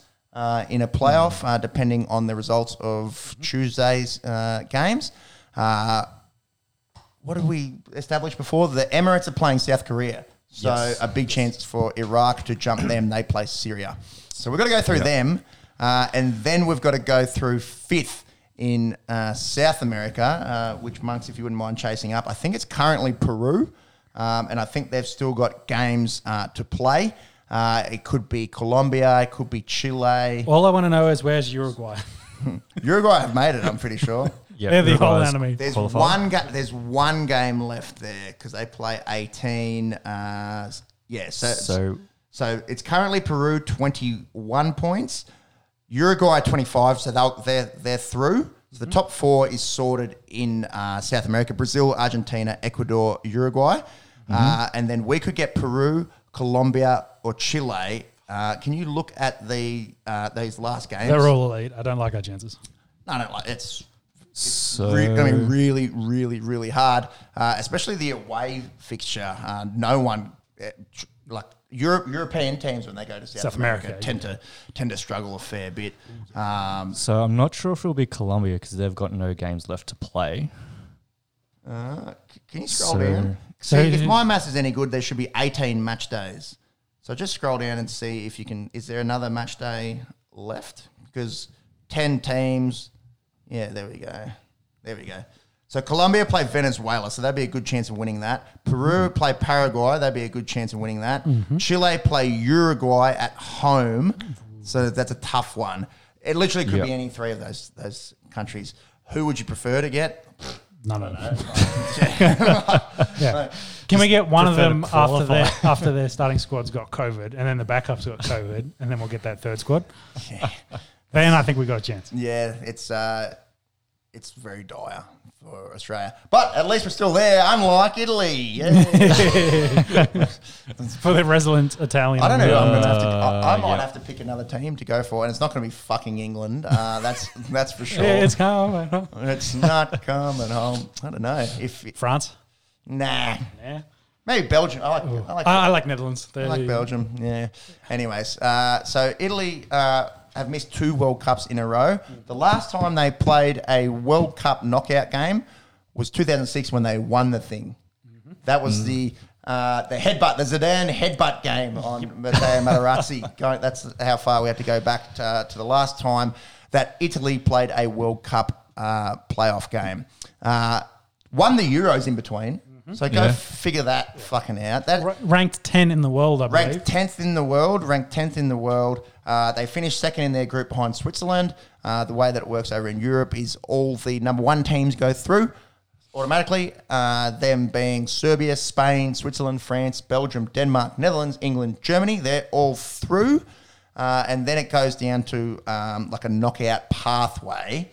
Uh, So they went down to North Macedonia. North Macedonia. The Greeks made them change their name, poor fellas, from just Macedonia to North Macedonia a few years ago. Uh, interesting uh, here as well. A lot of uh, Italian and Macedonian um, expats uh, would have been uh, a pretty pretty fiery night over in Queanbeyan, I reckon. Yeah, true. a, lot, a lot of uh, a, lot- no, a lot of expats uh, here, eh, eh, just in Australia in general. Uh, a lot Yeah. of Italians and Macedonians. Uh, so Italy gone, uh, and in that path there, uh, Portugal beat Turkey. So. Uh, say goodbye to Turkey. So Macedonia, North Macedonia. My, my apologies to our Greek listeners. Uh, uh, have to go through Portugal. Imagine if they did, imagine if they knocked out Italy and Portugal out of the World Cup. Would be absolute fucking Scene. scenes. Scene. Poland got a free ride uh, after Russia Russia got booted by A FIFA. country that will not be named. Yeah, yeah, uh, yeah. FIFA Yeah. playing the moral high ground. Oh, yeah. We're having having the World Cup in Qatar. No corruption here. Yeah. Bye bye, Russia. we'll take your money, but yeah, but yeah. Anyways, No. uh, I suppose corruption and invading other countries, Well, at least- possibly on two different levels. At least Italy's got the next World, World Cup to look forward to. They should play in it because they're increasing the number of teams from 40, 30 yeah, to 48. Yeah. 48. 48, yeah. 2026 is going to be uh, all of North America. It's going to be USA, Mexico, Canada. Yep. Be fun. yeah, Yeah, a lot That's of right. Uh, yeah, I don't know how 48 team World Cups. That's like a quarter of the nations. Oh, there's already chat. They want to make it like 64. They want to. They, want to make cash money. Exactly. That's why it's now in three fucking countries to host it. Yeah. Anyways, I don't know. I guess it's it's It's it's not, it's not like the America doesn't have enough football stadiums they could play it in. of course. Well, Oh. the, the US hosted the World Cup by themselves. I think in, in 1990, didn't they? Or 94 was it? Anyways, They could definitely do it as well. Alluding to. of course they could. Um, But so cash money. cash money. Sweden, Sweden knocked out uh, Czech Republic. So Poland and Sweden uh, there, and uh, and Wales beat Austria. So Austria are gone, and Scotland play uh, Ukraine. So uh, Yeah. a big game there. Uh, Wales haven't made the World Cup for something like close to sixty years. And there's a lot of Ukrainian fans getting around at the moment as well. Yeah, we so. imagined Yeah. poor Scotland. you know, I think Okay, are we the bad guys? Yeah, can, we, uh, can we win this game? Oh, well, I don't know. I think that a lot of people will, will want, uh, you know, Ukraine to win for for morale. To get through, yes. Yeah, a little bit of morale. Uh, so that that was the week in international soccer. Uh, yeah, for me as an Italian Australian, uh, not Not a great week in soccer. not a great week. Anyways, you win some, you lose some. NFL boys, let's get through it. Um, Yeah. Free agency, a lot of people getting paid. Yeah, some big, big bombshells. A lot of movement. It's uh, I think the chat's been it's uh, Madden career, you know, franchise mode with everyone, uh, you know, buying whatever they want, and moving around. So uh, currently in the depths of pro days uh, in the calendar for the NFL, with the draft a month away. Yep. But you know, free agency opened. Uh, the day after our potty finished, so it's been Yeah. two weeks. So a lot's Yeah, happened. weeks. Yeah. Uh, the big, the two kind of big position changes that we want to talk about. Uh, I've got Von Miller in there. He got paid 120 mil over six years, so great deal for him for It's a six year deal. yeah for How old is he? Uh, 33 ish, 32 Around our age, yeah. What the hell? Um, so I, I think in in Around act, our age. I love when you say that. Yeah. yeah. Von, Miller, Von Miller's Yeah. our age. Thanks, Marks. yeah. Thanks. Uh, I think it, it turns out been like when we were looking at Hawkins and Kennedy. yeah and, yeah yeah. Uh, who Oh. the forward that Yeah. Just at give- give us a Rewind. couple- No, yeah. Give us a couple They're of just weeks. a year older than us. Yeah. Yeah. yeah. Kick 700 AFL golf. Yeah, give us a couple of weeks. We'll get rigs like that. Yeah. yeah. Um, I, I think it ends up being more like a two-year deal with four years of extra voidable shit. But Okay. yeah. Anyway, going to Buffalo, um, a huge weapon up there. But the main That ch- Buffalo defense going to be nasty. Yes. Yeah, the the, the main uh, changes have been at the quarterback and the wide receiver position. So we start with quarterback. Um, I think we covered off most of the trades uh, originally. So since then we had Matt it was his Ryan. birthday yesterday. Oh, there you go. There you go. Yes, it was. 33rd, Uh, that was all my Twitter feed. Yep. March 25, 1989. Same vintage as you boys. Yes. Nice. so- nice. Career accomplishments about the same. Yep. Yeah, oh, definitely easy. uh, Matt, Matt Ryan goes to the Colts. Uh, that was one of the QB trades. Uh, What, so what were our thoughts there? Colts obviously got a good offensive line. Matt Ryan, got the running back they need. yeah, going towards Yeah. the end of his career. Will they draft someone and try to hand it over? Had to had them? no weapons left at the Falcons uh, besides uh, Mm. Pitts. So yeah, I think it, it's probably good for him to get out there. Mm. Um, by all accounts, it looks Upgrade like, on Carson Wentz. uh, Interesting. Interesting. Well, Well, uh, who, who was the last to play in the Super Bowl? wasn't Matt Ryan an MVP? Yeah, yes, he has been MVP, and he was in the Super Bowl Yeah. what three years ago? So four years ago. Five? No, it wasn't that long ago. Get that up. Anyway, you look at that up when they when they lose the Patriots. 20, Um, the 28 to 3 year. yeah, Yeah. because I think that was that was Brady's last year there, wasn't it? No, I don't think so. I think play Brad- one more year after that. Yeah. Anyway, uh, so he goes there for some low round picks. I think that's a good move for them. Um, I, you know, he's getting on there, so it wouldn't surprise me if both Colts and Falcons are in the quarterback market come draft time. Mm-hmm. Mariota goes to the Falcons. Mm. Is the replacement there? Sure. Is he going to be the starting quarterback week one? Uh, if they don't draft anyone high, yeah, probably. Yep, yep. Uh, by all accounts, you know, a lot of teams really liked what he did there, filling in for Carr occasionally at the Mm-hmm, Raiders. Um, Obviously, unbelievable uh, talent uh, coming out of college and just hasn't really quite gotten to I believe he rejoins one of his Tennessee coaches over the Falcons as well. So there's a bit of connection anyway. Uh, the big one was Deshaun Watson getting traded Mm-hmm. Mm, to uh, Cleveland. To, to Cleveland from the Texans. It looks like Texans are going to stick with Mills through the year, whether they draft someone as well. Um, but the neck is Davis safe. Mills, eh? Yeah, the neck is safe in uh, Houston. Yep. Uh, John Watson, bit of inch trade. They traded everything for him. So Mm, Through the kitchen yeah, sink. all, all the picks, and then through He's second highest paid quarterback now and then. NFL. no, uh, well, he's got the most guaranteed money. So I think his average year is probably less than Rodgers, Mm-hmm. but Rodgers only did a three-year, 150 mil deal, whereas Only. only. Whereas I think uh, Watson's ended up being either four or five for the 230. But the thing was, his deal is 100 percent guaranteed, so which was 80 mil more guaranteed money than what Aaron Rodgers got. So it's a that was probably the big difference. Um, According to this thing that I got off the reliable source from Instagram, uh, salary wise, Deshaun Watson is number two at Yeah. 46 million, overtaking Patrick Mahomes. That is So- interesting. Yeah, so I think um, his his I think we talked about this. La- I can't remember. We talked. His base salary is like a mil for this year. So if he gets suspended, then it's not an issue, and the rest of it's like it's all sign in the fine print. Yeah, exactly. So um, they gave up the house for him, uh, which means Baker's got to be moved to somewhere. He hasn't currently been moved. Uh, No, still. you know, Mitch okay. Trubisky's now at the Steelers. So that was the, the whole essentially like uh, easy. A third of the league's got new quarterbacks next year. So um, and then there's also the draft to come with potentials. More guys going to be starting in new spots. So big changes in the quarterback market. Uh, AFC quarterbacks very stacked. NFC maybe a little bit light on. Um, you've got um, Stafford there, of course, and then Tom Brady coming back, Yep. and of course, Aaron Rodgers. So Aaron, just two, Just- two, time, two just time Aaron Rodgers. MVP. Yeah. But it- yeah, so we've had we've had Wilson and Ryan leave the NFC to go over to the AFC. Uh, Plus, you had the AFC already with Allen, Mahomes, Lamar, etc., etc. Watson- John Watson's Watson. over there now too. So, yeah. So that was quarterback market and the movements there. Uh, Deshaun Watson's presser on Thursday. Yes, it was Thursday. Uh, it was a bit of a train work. It probably wasn't really needed. train whack. Yeah, train quick. uh, yeah, well, his quotes were just as bad as my speech just there. Um, Jeez, must have said some fuck things. Well, he, he didn't say some fuck things, but but the quote was, was like you know he was talking about his his what he does um, you know with the his uh, community service etc. And you know saying I'm hands on in the community probably didn't go over well. Uh, really defended himself, saying Yep. that I done nothing wrong and I'm not going to settle on any of these cases. I'm going to prove myself. So uh, what? to so so the legal battle's ongoing. yeah, so no criminal charges. That's Yes. why he got traded. Uh huh. But he still got the civil suits. Uh, So they essentially he's being sued. Yep. Um, but he but no criminal charges. So no criminal charges. Yeah. So when he got traded to uh, Cleveland, since he's now in the Cleveland area, uh, they in their state guidelines they rechecked his case and then also didn't want to press criminal charges. So But he got arrested as soon as he, well, within 24 hours of going to Cleveland, didn't he?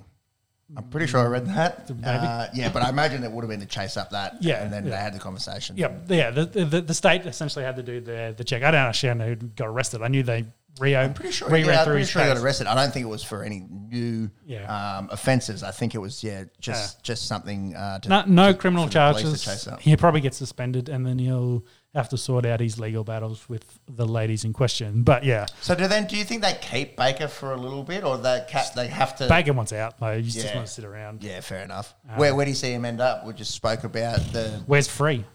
well, we just spoke about the Texans going with Davis Mills. Do you think that he could end up there? Not really. Not really. They've got all the picks in the world, so they Yeah, uh, they, they probably could- want their guy versus Yeah. trying to get Baker. Um, who Be else is left? Steelers. Steel- Yeah, well, Steelers look like they're going to go at tri- like Yeah, and they're they've going got, to go got with Tri- Haskins. Haskins still there, and Trubisky. so they'll probably fight it out. Like um, a lot of places are sorted, which is yeah the kind of the problem now. Carolina. They really want a franchise, and after having a dud in Sam Darnold, you know, basically, Hey, hey, hey! Uh, rushing quarterback, uh, rushing leader through uh, four weeks uh, after all those touchdowns. Uh, I wouldn't call him a dud. Well, Cam Newton's there, yeah. but I think after they did this, they did the same thing with Sam Darnold. Do they want the following years retread in Baker Mayfield and try that again? No, I think they they were the team, unfortunately, in that Rodgers, Wilson, Wi- Watson uh, trifecta that missed out and didn't pick any. They wanted the franchise guy like that, and they didn't get it. So they're the unlucky ones to miss out. Uh, so yeah, I don't know what they're going to do. That's that's not a bad spot, but I don't think they will chase Baker, and I think everywhere else is pretty well set. Where uh, Saints missed out on Watson as well, but I think they then signed They Winston re-signed back. To Winston. for two re-sign years. Winston. Yeah. Yep. Um, Which I think is Marcus Mariota moves to Falcons. Yes. Um, So yeah, so yeah. if uh, if that if they look like they're going with Mariota, Oh, who Seahawks. knows? Ah, yes. That's probably like Yeah, nice. whether they go with uh, the lock or whether they draft someone because they got all those bucks. Mm-hmm.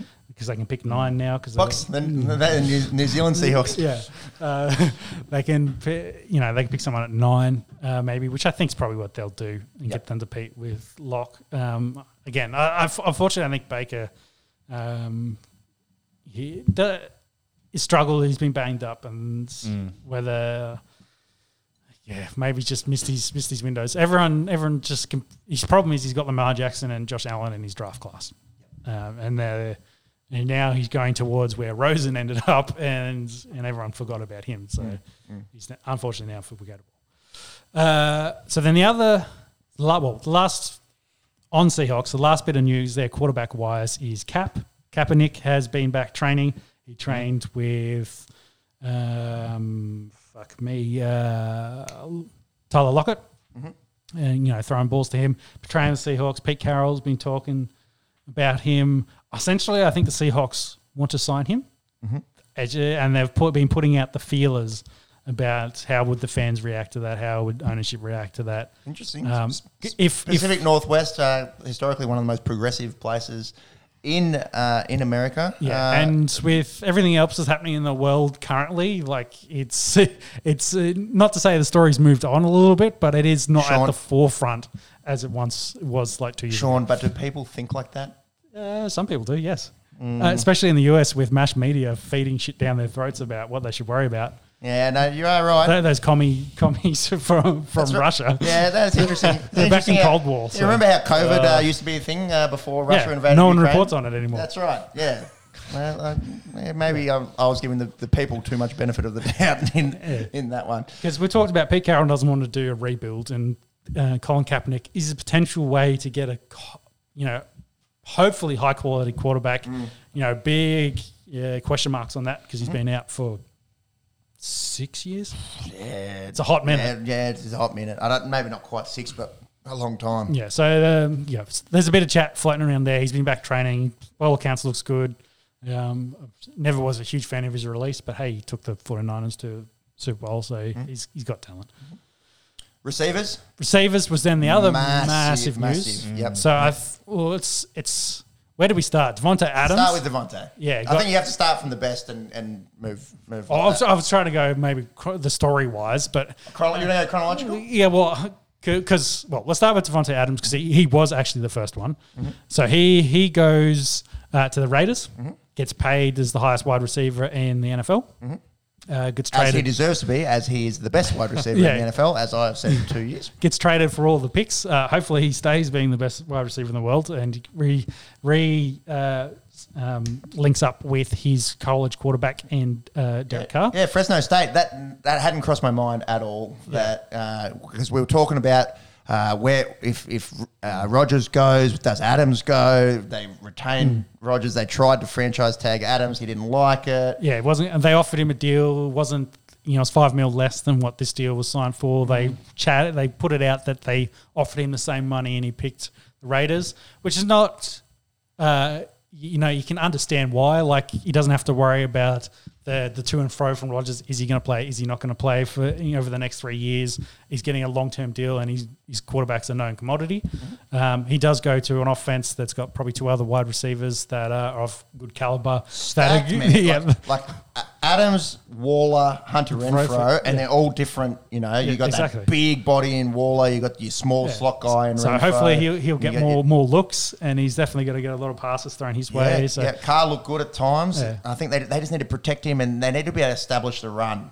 Uh, I think they struggle uh, Yeah. sometimes establishing the running game. what what I love out of this is you know it happened the day after Aaron Rodgers signed his contract officially, and then all the mock drafts that have been coming out where they've got three first round picks and they're picking three um, quarterbacks, Mm. uh, as like the, the joke is that how are we going to help Aaron Rodgers? Let's pick all quarterbacks. yeah. Hilarious. Uh, hilarious, very hilarious. Be, be a typical. Typical thing to do, um, you know. Jordan Love still being in the chat for trade trade bait. Like I think people would rather trade for Jordan Love than Baker Mayfield at this point, but that's to be seen. Uh, but hey, they get all the stuff. Adams is happy. He's in at Las Vegas. Always wanted to play for the Raiders, supposedly. Um, so good for him. Following from that, Allen Robinson signed a big deal uh, with the Rams, which I think is an excellent get for them. Thank God for Allen Robinson. He uh, went to Chicago after being a star at Jacksonville and has been Well, starved. Of, we'll put it this of- way. of This getting is- the, of getting the ball. This is probably his best quarterback since high school that he's played with. So Yep. yeah, so looking for a huge year from here from him, and he's got uh, Cooper playing on his outside, so he's going to have uh, plenty of good opportunities there. Uh, means uh, maybe they bring OBJ back. OBJ still floating around out there. Uh, Christian Kirk got paid fucking loads, but I think we talk, or we might have mentioned that somewhere.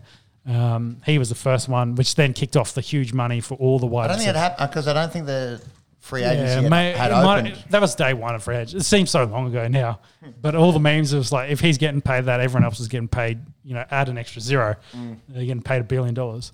Uh, Allen Robinson to the Rams. Maybe OBJ stays. That freed up Robert Woods. He got traded to Tennessee because they're not keeping Julio. So Julio is still out there on the free agent market. Then during the week, Juju signed with the Chiefs. Mm-hmm. And for whatever reason, they thought it was a great idea to trade Tyreek Hill to the Dolphins. So What's the thinking there? uh, he he want to get paid, so Yeah, he's, yeah. he's getting heaps of money. Um, I don't think he can keep Mahomes, Kelce, and all the others there uh, at the same, which is unfortunate for them. Uh, if you look at AF, AFC West, uh, they've gotten worse and everyone else has gotten better. So, Mm. um, yeah, I think Mahomes is going to miss having that deep threat, and Tyreek Hill's going to uh, be really disappointed, constantly underthrown by Tua. Hmm. Um, so we'll see what that looks like. But Ma- Maybe we see a different usage of him. yeah, well, they've got Jan Waddle there, so it's going to be a lot of really quick, short routes, I'd say, and Yep. it's going to be really painful for defenses. So I, I don't like the, I don't mind the move. It was that or the Jets for him. That was his options. I'm glad he went to Miami. Yeah, same. you know, Zach Wilson's there, and they could, you know, see what Zach's all about. But yeah, I think Miami's not a bad spot to go to. Mm-hmm. Um, and then from there, uh, MVS uh, to shit on Aaron Rodgers again. Uh, get Mm. rid of him. They were trying to bring him back, but he paid, got paid good money. Don't have a crack at his name. Uh, nope. Uh, Uh, Marquez Valdes-Scantling. We're talking Scantling. about. Scantling being his stepfather's name, I believe. So that's why he's added it. Yeah. Uh, and you, because I think he signed like a three-year, sixty mil kind of deal. That's Got big money for for what his output has been. Obviously, has Yeah. been uh, shown to be really good as a deep threat. Well, I uh, think but, that's- but hasn't consistently put up numbers. yeah. So that's what they've got. They've kind of, they've they've replaced Hill with Juju and uh, MVS essentially. So they've got their they've got a guy that hopefully can do some possession, and then they've got a guy that will be their deep threat and to cover Yeah. it off. And interesting, a guy that in Juju who we've seen how talented he can be, and a guy in MVS who we've seen glimpses, uh, but MVS probably better season last year than Juju, maybe more. Well, Juju was hurt last year. yeah, so- well, that, that is true. Uh, so look, they've got one of the best guys in the business throwing them the ball. So I, I worry just for uh, Patrick Mahomes' mental health, having to deal with his family and then also Juju with all the TikToks. yeah, a Um, few memes of that I, getting around. I'm not sure how long that's. Yeah. Yeah, I think uh, he probably loves his wife. Uh, I'm going to go out on a limb and say that, and it's maybe more of an internet thing. I think Patrick Holmes will be fine. Yeah. Yeah, I agree. I agree. Uh, any anyone else? Robert Woods with uh, Titans. Yeah, yeah, I said mention that. He Yeah, got traded to the yeah. Titans. So hopefully he comes back well from his ACL and will do a job there, um, playing across from AJ Brown. Um, but yeah, big movement there and a lot of other movements around around the place. Um, but most of the big names.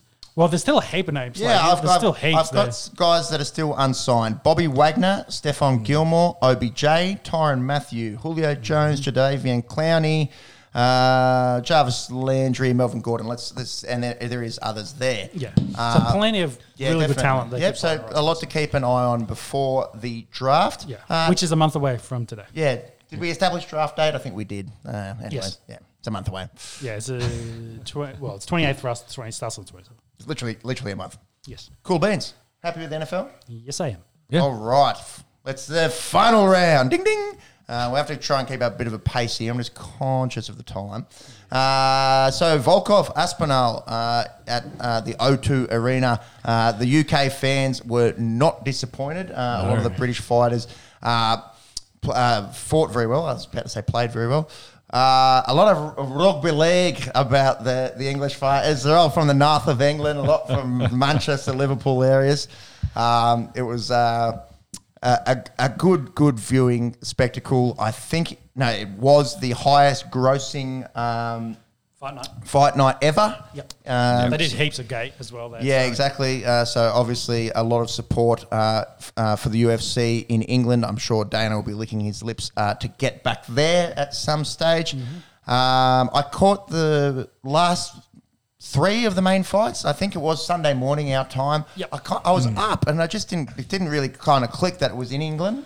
Because I, you know, we're kind of used to watching it more sort of afternoon. You're just like, why are all these p- Yeah. pommy blokes fighting? Hmm, I yeah, don't know. yeah. What, what- I was like, why is this crowd like slinging beer in the end, air and all chanting soccer songs? This is real strange for Vegas. Anyways, It's a big boys trip, though. they um, they weren't uh, disappointed at all. Uh, started off uh, for the Poms uh, with Molly McCann, Meatball Molly. What a nickname! with the spinning back elbow. Uh, Huge de- spinning back elbow. Definitely a contender for knockout of the year. Uh, I think fourth spinning back elbow ever Yeah, we're to, talking to be on the day. to Yeah, be spinning an, a elbows knockout. are, are very, you know, I think Brian Ortega got um, you know, Korean Zombie with one. Yep. That was the last one, I think, before this one. Yeah, that's, But that's yeah, ages ago. Yeah. Yeah, but it's still it's a pretty Yeah, rare. it's less than five from memory. Yeah, yeah, yeah. right. Clean on that right cheek. A good night. Uh, she is okay. Paddy Pimblett, they're good mates. They're both from Liverpool. Their Uh, training part, I think. Yeah, They're Yeah. training part. Same- same gym. Yeah, they can sa- call each other. I think Paddy ca- calls her his o- older sister. oh, she sent her to the shadow realm after that landed. Um, can you check her? Has she got a ranking yet? She's five and three in the UFC. Mm. Uh, came out of a rough a- area like like drug abuse. Yeah, England. fu- uh, uh, England, just England as a whole. Yeah, yeah, that's right. A rough area in, in fucking Oxford or somewhere.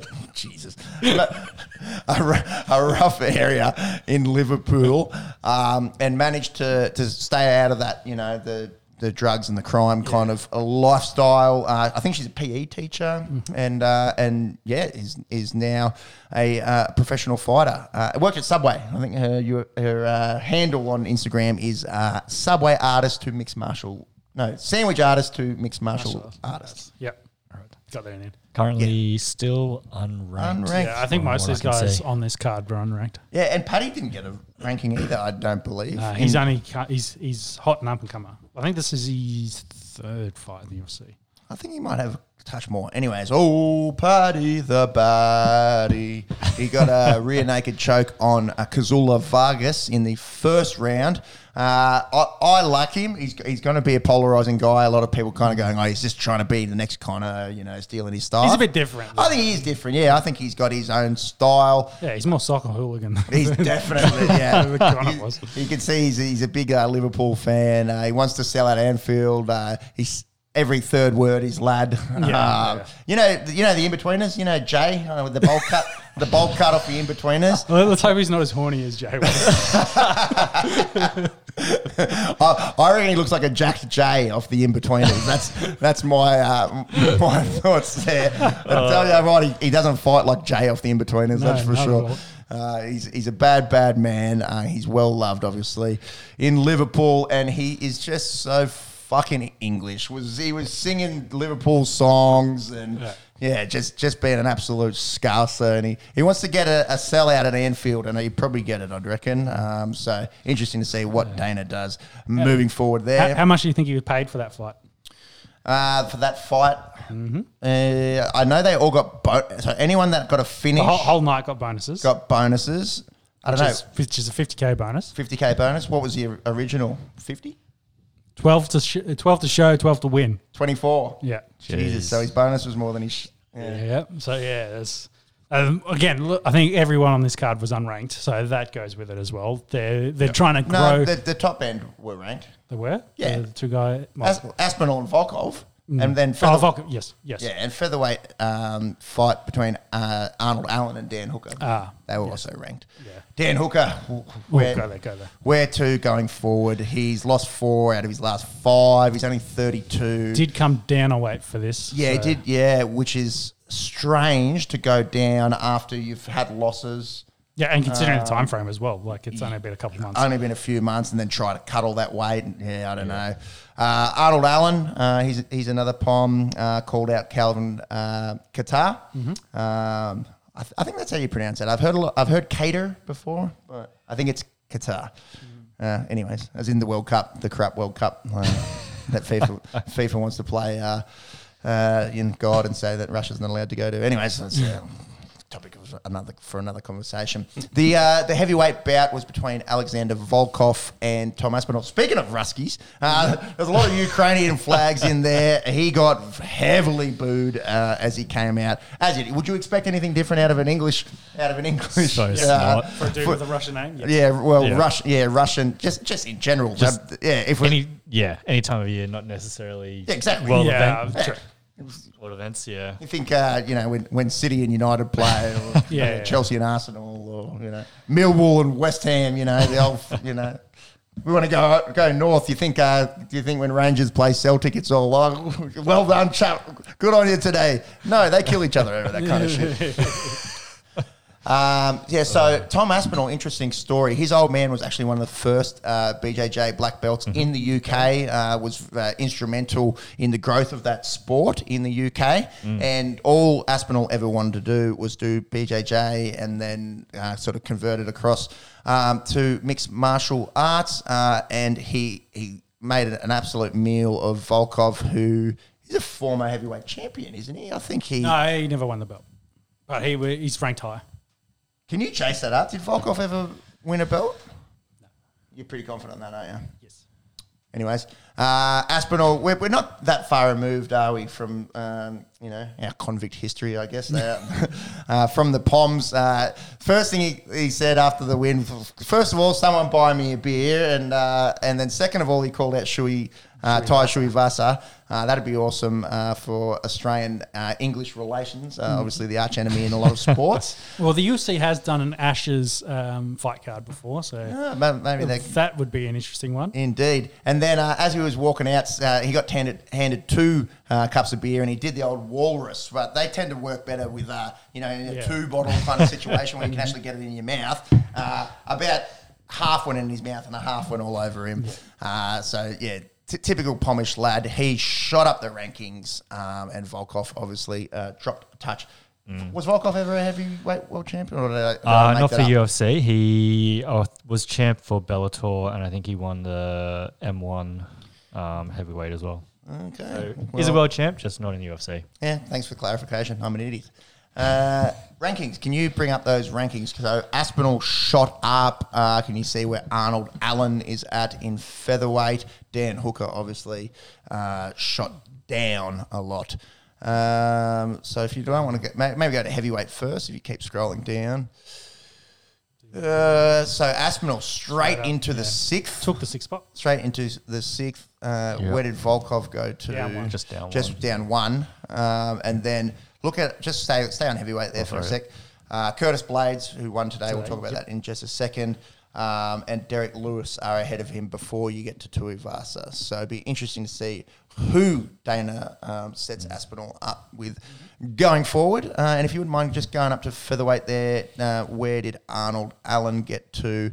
He got to six. And Dan's not ranked there. Where's he in lightweight?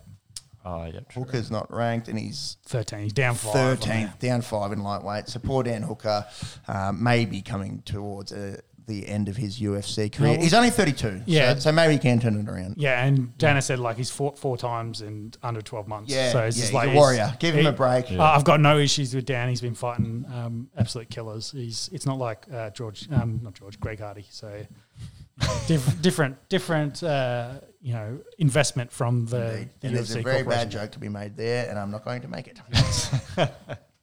uh, today we had uh, fight night in Columbus. That uh, no, actually we weren't talking about him before, but we were talking about NFL. Joe Burrow in the house. You can imagine the applause for him when he would come onto the big screen. Uh, at flyweight, uh, Askar Askarov, another Rusky, getting beaten. Uh, the American uh, very happy with that by New Zealand's Kai Kara-France. Um, Kai gets a win in three rounds on his 29th birthday. Pretty good uh, birthday present for him. He'll shoot up the rankings, uh, possibly straight to two. Um, That'd be good because then there's who's in that division? Is it uh, Figueiredo Figueiredo and Moreno. Yeah, and they And they've just finished their third. So Yeah, and- I, have never heard of a, of a quad. Yeah, but the thing is, Figueiredo only just won that belt back. So like, Exactly. so it was a draw, and then Moreno got it off him, and Well- then Figgy got it back. yeah, so it's either they run that back or Four. I've never, but I've never heard of four. yeah, it would be the first time someone's had four fights, but it's Yeah. also the first time where it's gone clearly One, back one, and forth. One, one, one. Yeah, yeah, Yeah. So it's, um, but then yeah, uh, France probably is going to once they update this rankings, which hasn't been up, he'd he'd be in that conversation if they don't do that fourth fight. Well, generally, you, you go to the man that you beat. So general, like you yeah, you put him in two, two, yeah. and Uh, yeah, does he get then say Moreno as in for a contender fight, or You'd have to have a contender fight. yeah, Yeah, or, I Fi- agree- or I agree. Figgy doesn't Yeah. want to do Moreno and then wants number two, or do they go and then whoever wins, you know, then he will get the winner of that that fourth fight. So he's in the conversation as well. Getting that. Exactly. He's Yeah. in the conversation. I, I, I agree with what you just said, Monks. I don't think he can go straight for a title fight, although that was what he was saying he wanted after um, the win today. Uh, so, yeah, does he get Moreno or does he have to go through Pantoya or Royval or Perez first? Uh, time will tell. Uh, other results from today: Brian Barberena defeated Matt Brown. Uh, Matt Brown is from Columbius. It was a s- uh, Columbius, Columbus. uh, it was a split decision. The home crowd not very happy with that one. In the women's Well, by all accounts, a, a really good fight. yeah, uh, Went the distance and they beat each other up. we were at. Uh, no, oh, did you catch any of that this morning? Uh, I must have been doing something. That ended just before we left. Okay. Alexa Grasso um, defeated uh, Joanne Wood in the women's flyweight uh, rear naked choke. Uh, Grasso was ninth ranked, Wood seventh, maybe a straight swap in the rankings. And then the heavyweight, Curtis Razor Blades got the job done early in the second round against uh, Chris Daukaus. Heavyweight's pretty stacked, isn't it? There's a lot of fucking assassins uh, up Yeah, there in and heavyweight. at that size and that power, like It get gen- get a shot like that, and it's good night. So, it's generally the way they finish, isn't it? yeah. So Blades there at four. Aspinall wants Tuivasa. There'll be Blades hasn't fought Tuivasa, so that might be on the cards. Blades had just lost though before that. yeah, that is to- true. Who did he lose to? Uh, did Derrick Lewis beat him? Maybe that was it. Can you chase that up, please, It mate? was either that or, or Gane. So yeah. anyway, Good, Yeah. good, dead air, nice. Uh, we'll roll it into uh, a, a shocking story of uh, Yeah, of George news. Masvidal attacking Colby Covington. Jorge. Um, yeah, George or Jorge. I, th- I think it's George. I'm pretty sure is the way uh, that uh, it gets presented. surprisingly, no video of this is coming out yet. Yeah, it'd be interesting to see what happens. Apparently, uh, by the accounts that we've been reading, was wearing a mask he and a hoodie, ran up and uh, sucker punched, uh, coward punch, we call it here down Yeah, under. got a few off. Colby, yeah, broke a, broke his teeth. Uh, Marks, if you wouldn't mind chasing up a story. Um, So Masvidal posted bail uh, at 15k, and Kobe is uh, doing charges. pre- there he is Uh, pressing the he's going to press charges, essentially probably just to fuck with him as well. Yeah, Um, and this yeah. answers our question. You remember how uh, leading into Yeah. Covington and Masvidal were saying, do these guys generally hate each other, or is it all theatre? Uh, like you know, uh, Mm-hmm. Covington and Usman. No, they generally fucking hate each other. There was a lot of um, you know broken trust. Uh, they obviously used to be Yeah, training the- partners and, and mates. And uh, There, there was some chat that because um, Colby was talking shit about his uh, kids essentially, and that's why it got Masvidal pissed off. Mm. Yeah. Then Masvidal was also telling Ben Askren he's going to end his bloodline. So uh, and, you know, kettle corn, pottle black. Um, yeah, it's it is it's it seems silly. Yeah, in, in my opinion. Mm. Um, any, so anything further there? Well, I think a couple of fighters, I guess, came out on social as well, giving their own opinions. So, Fighters having opinions Yeah. on, on assault Um, laws sounds no. like a great great. mixture. so I think the first one was um, Nate Diaz came out during the week. So apparently, before um, the incident happened, um, Masvidal went on socials and like posted a few second video clip um, about how um, Colby needs to show his face or something like that. Apparently, that's something in the US where like you put that out, it means that you're going to find him and punch him in the face. So yeah. it's got. I think that there shows intent. See you in the streets. Yeah, pretty much. So Nate was a little bit like, "Come on, guy!" Like, and there's also reference to Conor McGregor as well. Like, keep your shit on like like don't Yeah. post stuff on social media like Yeah, that. exactly. Um, and then also on the flip side of that, well, not really flip side of that, but um, during the week, um, Khabib came out as well saying that everyone should boycott um, Colby Covington, like the fact that he's going out attacking family because Talking, talking shit. has got a really strong family connection. Um, obviously with his dad being his coach and like all the stuff that happened between him and Conor McGregor as well. Yeah. Um, yeah, Khabib sort of been like, yeah, Colby's not a good person.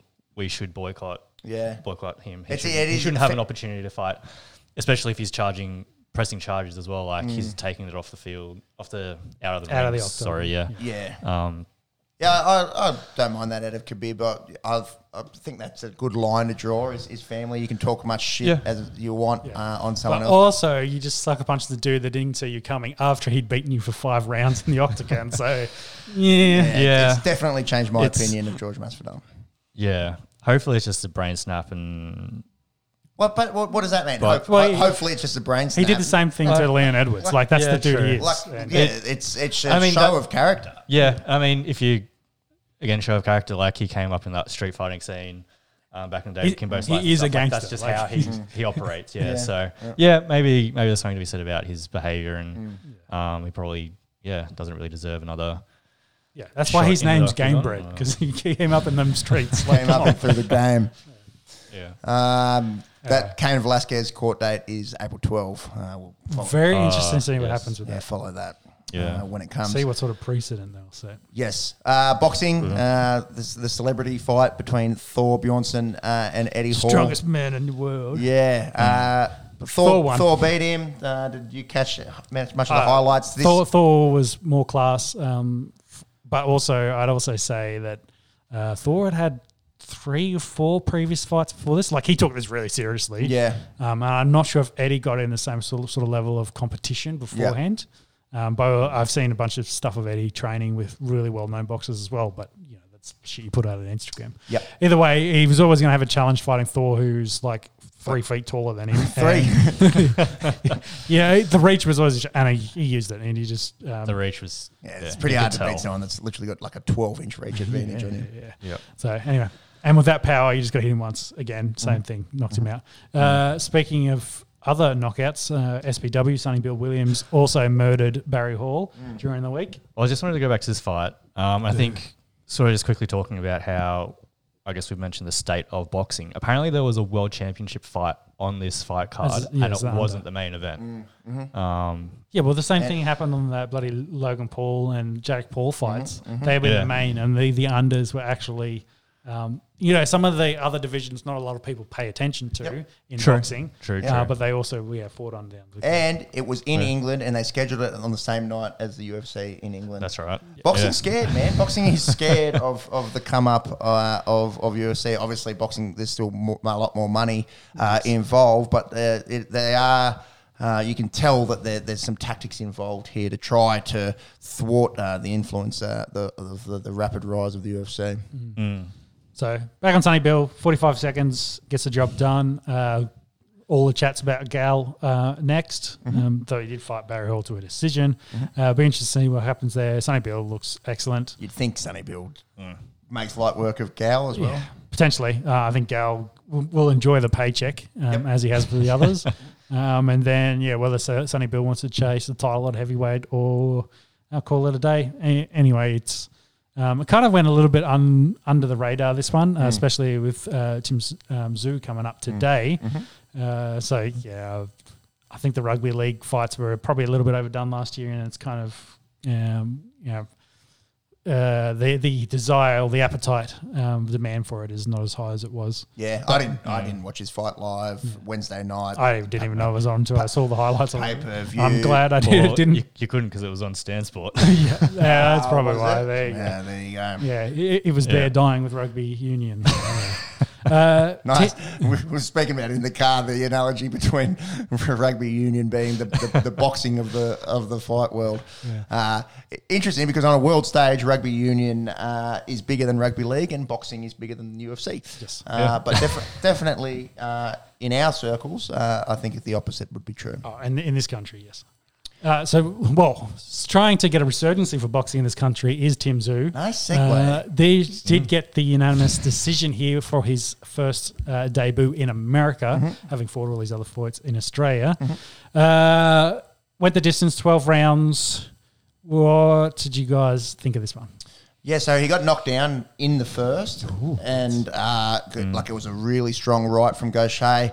Uh, and then the second was pretty even, Mm-hmm. and then it was the Tim Tszyu show, and he just absolutely Mm. Maybe a worked, bit of nerves to start with. absolutely worked him. Yeah, I don't know. Well, maybe um, you know people were sleeping a little bit on Gausha's power. Like he's Mm. very, very powerful.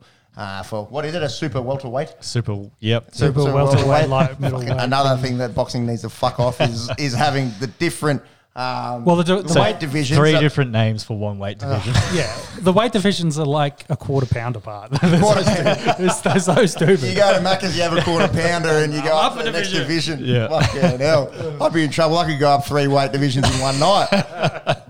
My goodness. yeah, don't get a family box meal. No, no. Definitely uh, overdone it on the Mackies. But it's that's that's a huge step forward for Tim. Um, he needed to show well in America. yeah, Uh, it's massive exposure for him, isn't it? yeah, because he because he is the mandatory for one of the.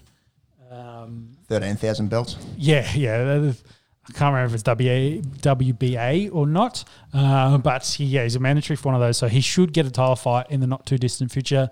Showing well, well in America helps his chances for that to be put together. So the next fight for the super welterweight, like middleweight or whatever division, is actually going to be a unification fight um, between Jermell uh, Charlo and Brian Castano. Oh, okay. So, and based on that, he was probably going to be the next fight for whoever wins that. So he Yeah, could no. be Could be.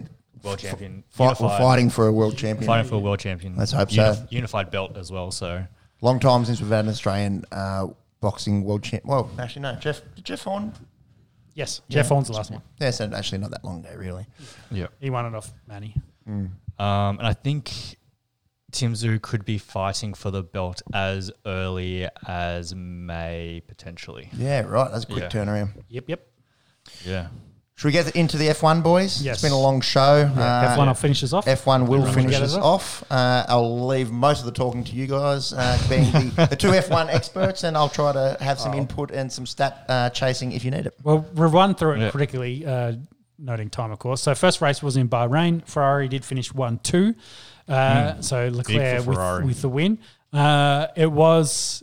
It was good to see a bit more competitive racing. Uh, Bahrain probably not the greatest track to show the new improvements with all the new regulations, but it's good to see when Max and Leclerc were going back and forth. They could go back and forth, Yep. Yeah. so that was really good. definitely. Uh, so then we had um, uh, both Red Bulls fail um, at the end of the race, as in they had Yeah. engine problems. Yep. By all accounts, they were talking about fuel pressure issues, whether they um, couldn't get enough fuel out of the tank to keep the, the engines going, but they both had Yep. the same problem. Maybe they underfueled them or something. And they yeah, just, I think there was talk about fuel load. Yeah. I think they had the drag was a lot, um, a lot more stronger than they thought, so they didn't have enough fuel. look up an NRL score for us too, by the way. Can do. Yeah. Yeah, so hopefully they can rectify those problems for this week. That meant the uh, Mercedes could come back into it and get a few extra points higher up the leaderboard. Uh, Though that Mercedes has been struggling, and they did struggle again in uh, the the qualifying overnight. Um, Mm. so to finish it up on that race, McLaren probably the biggest one to be worried about, and they have followed their form into this week. Um, they did finish, Yep. I think Ricciardo was 14th, and Lando was right next to him. Uh, but they also had four runners not finish this race. So Yeah, Uh, a fair few accidents. yeah, so Yeah, they what happened? Uh, Gasly, Verstappen, Perez. Yeah, Uh, Gasly. Yes, that was that was last week. Oh, you guys are already on Saudi. Uh, no, no, no. So uh, Gasly didn't finish because his car caught fire. Mm-hmm. Max and Perez didn't finish because they um, uh, ran out of fuel. Let's go with that. yeah. So they couldn't finish the race. Um, Idiots. I've, I've, I've driven my car down to zero Ks and made it to the servo. Yeah, it That's was it. either not enough fuel or not enough fuel pressure, or where they were getting the fuel from for the fuel pump was too low. So Probably the price of fuel at the moment. yeah, exactly. Fucking two dollars twenty a litre. That's it. Jeez, Sa- saving a few liters, but anyway, Yeah. it, di- it didn't help them, and they end up losing that. yeah. So- um, Probably a, a big one uh, for that for that race was Valtteri Bottas uh, finishing sixth there. Uh, and Um, he also qualified excellent for today's race. Yeah. Um, so let's let's talk to move to to Saudi Actually, sorry, no. Also, Yeah. uh, Kevin Magnussen for Haas. also Um, straight back in came in number five. So Haas notoriously not running Well, too great He- last he's season. in Mazepin's car, so Yes. where they finished last every race last year, he's now finished Yeah. fifth in the exact same car.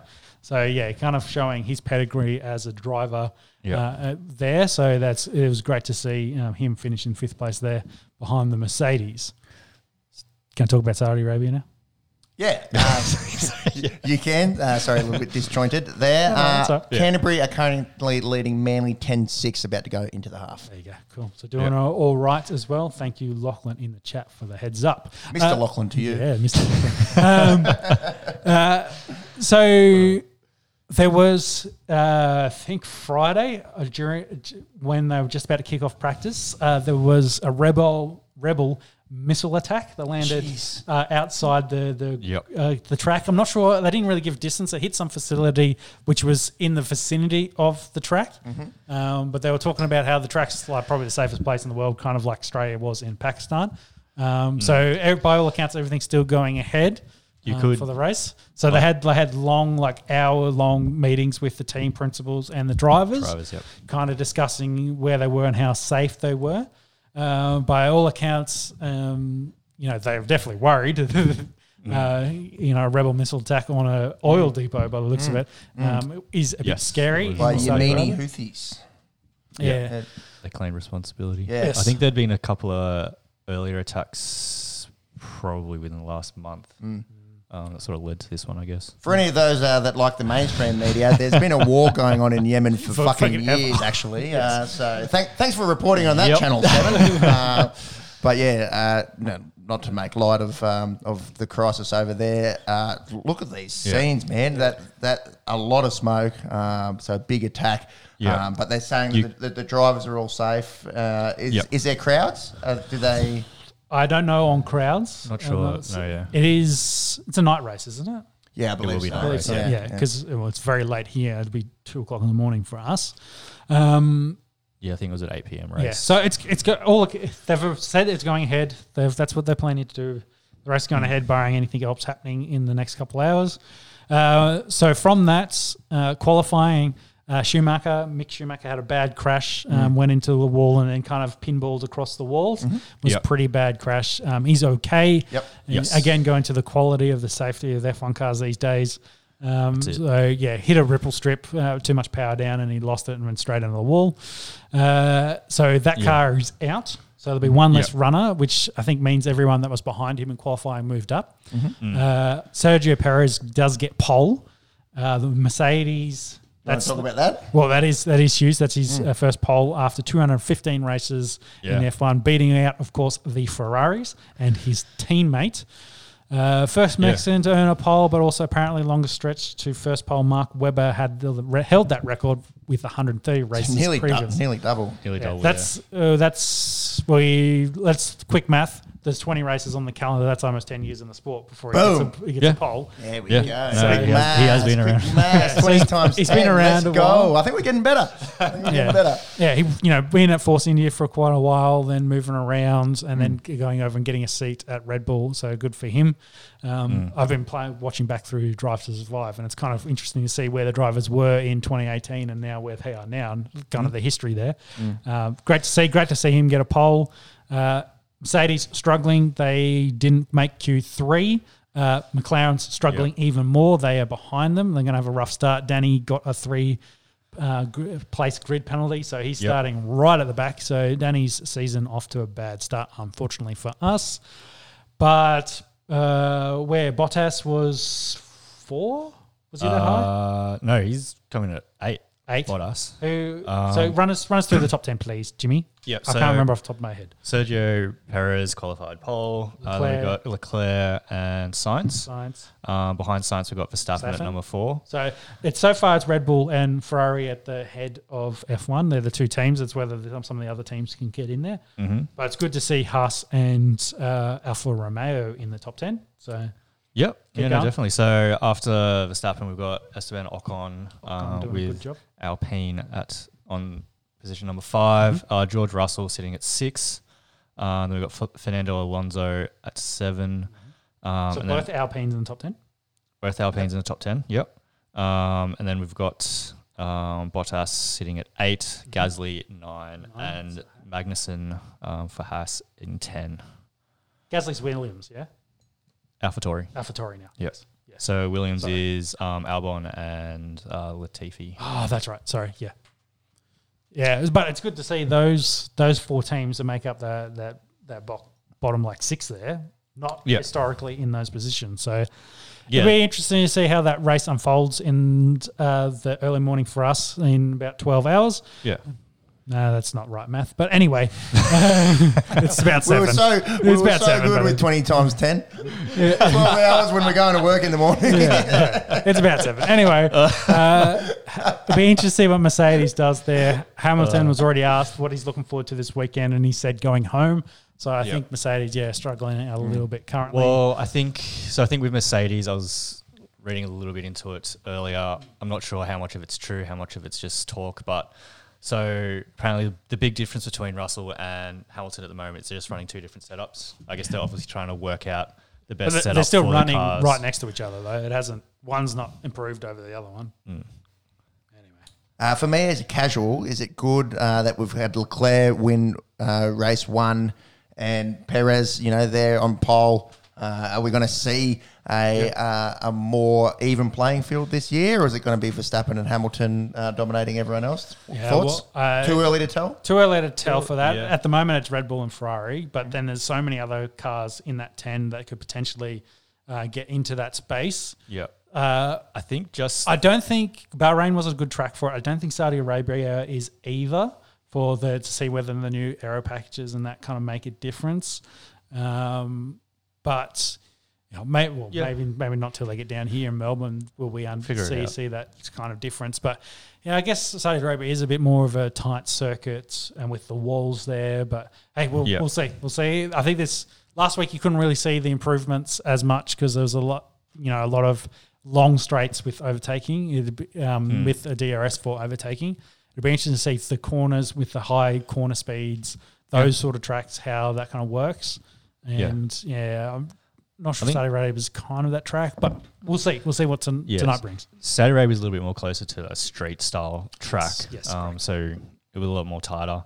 Oh, there you go. might be harder to overtake. I'm not 100% sure on that. I think it is good to see that middle of the pack sort of compete a little bit more. Like you are throwing, at least, yeah, the order of teams where they're finishing up has changed a, a fair bit from last season, Mm. even though we're only two week, two races in. Um, and yeah, like we were saying all of last season, we wanted to see that closing of the gap between the top two Mercedes and Red Bull Mm. um, and the rest of the pack. And it seems to be happening. I mean, Mercedes hasn't had a great start to the season. Um, Red Bull still promising, but then yeah, seeing Ferrari up there now Mm. um, is interesting. Yeah, well, they've Um, taken a step. They were behind or fighting McLaren last year, so McLaren Yeah. gone backwards and Ferrari have gone forwards. So Yeah, Yeah, it'd be interesting, very, very interesting to see.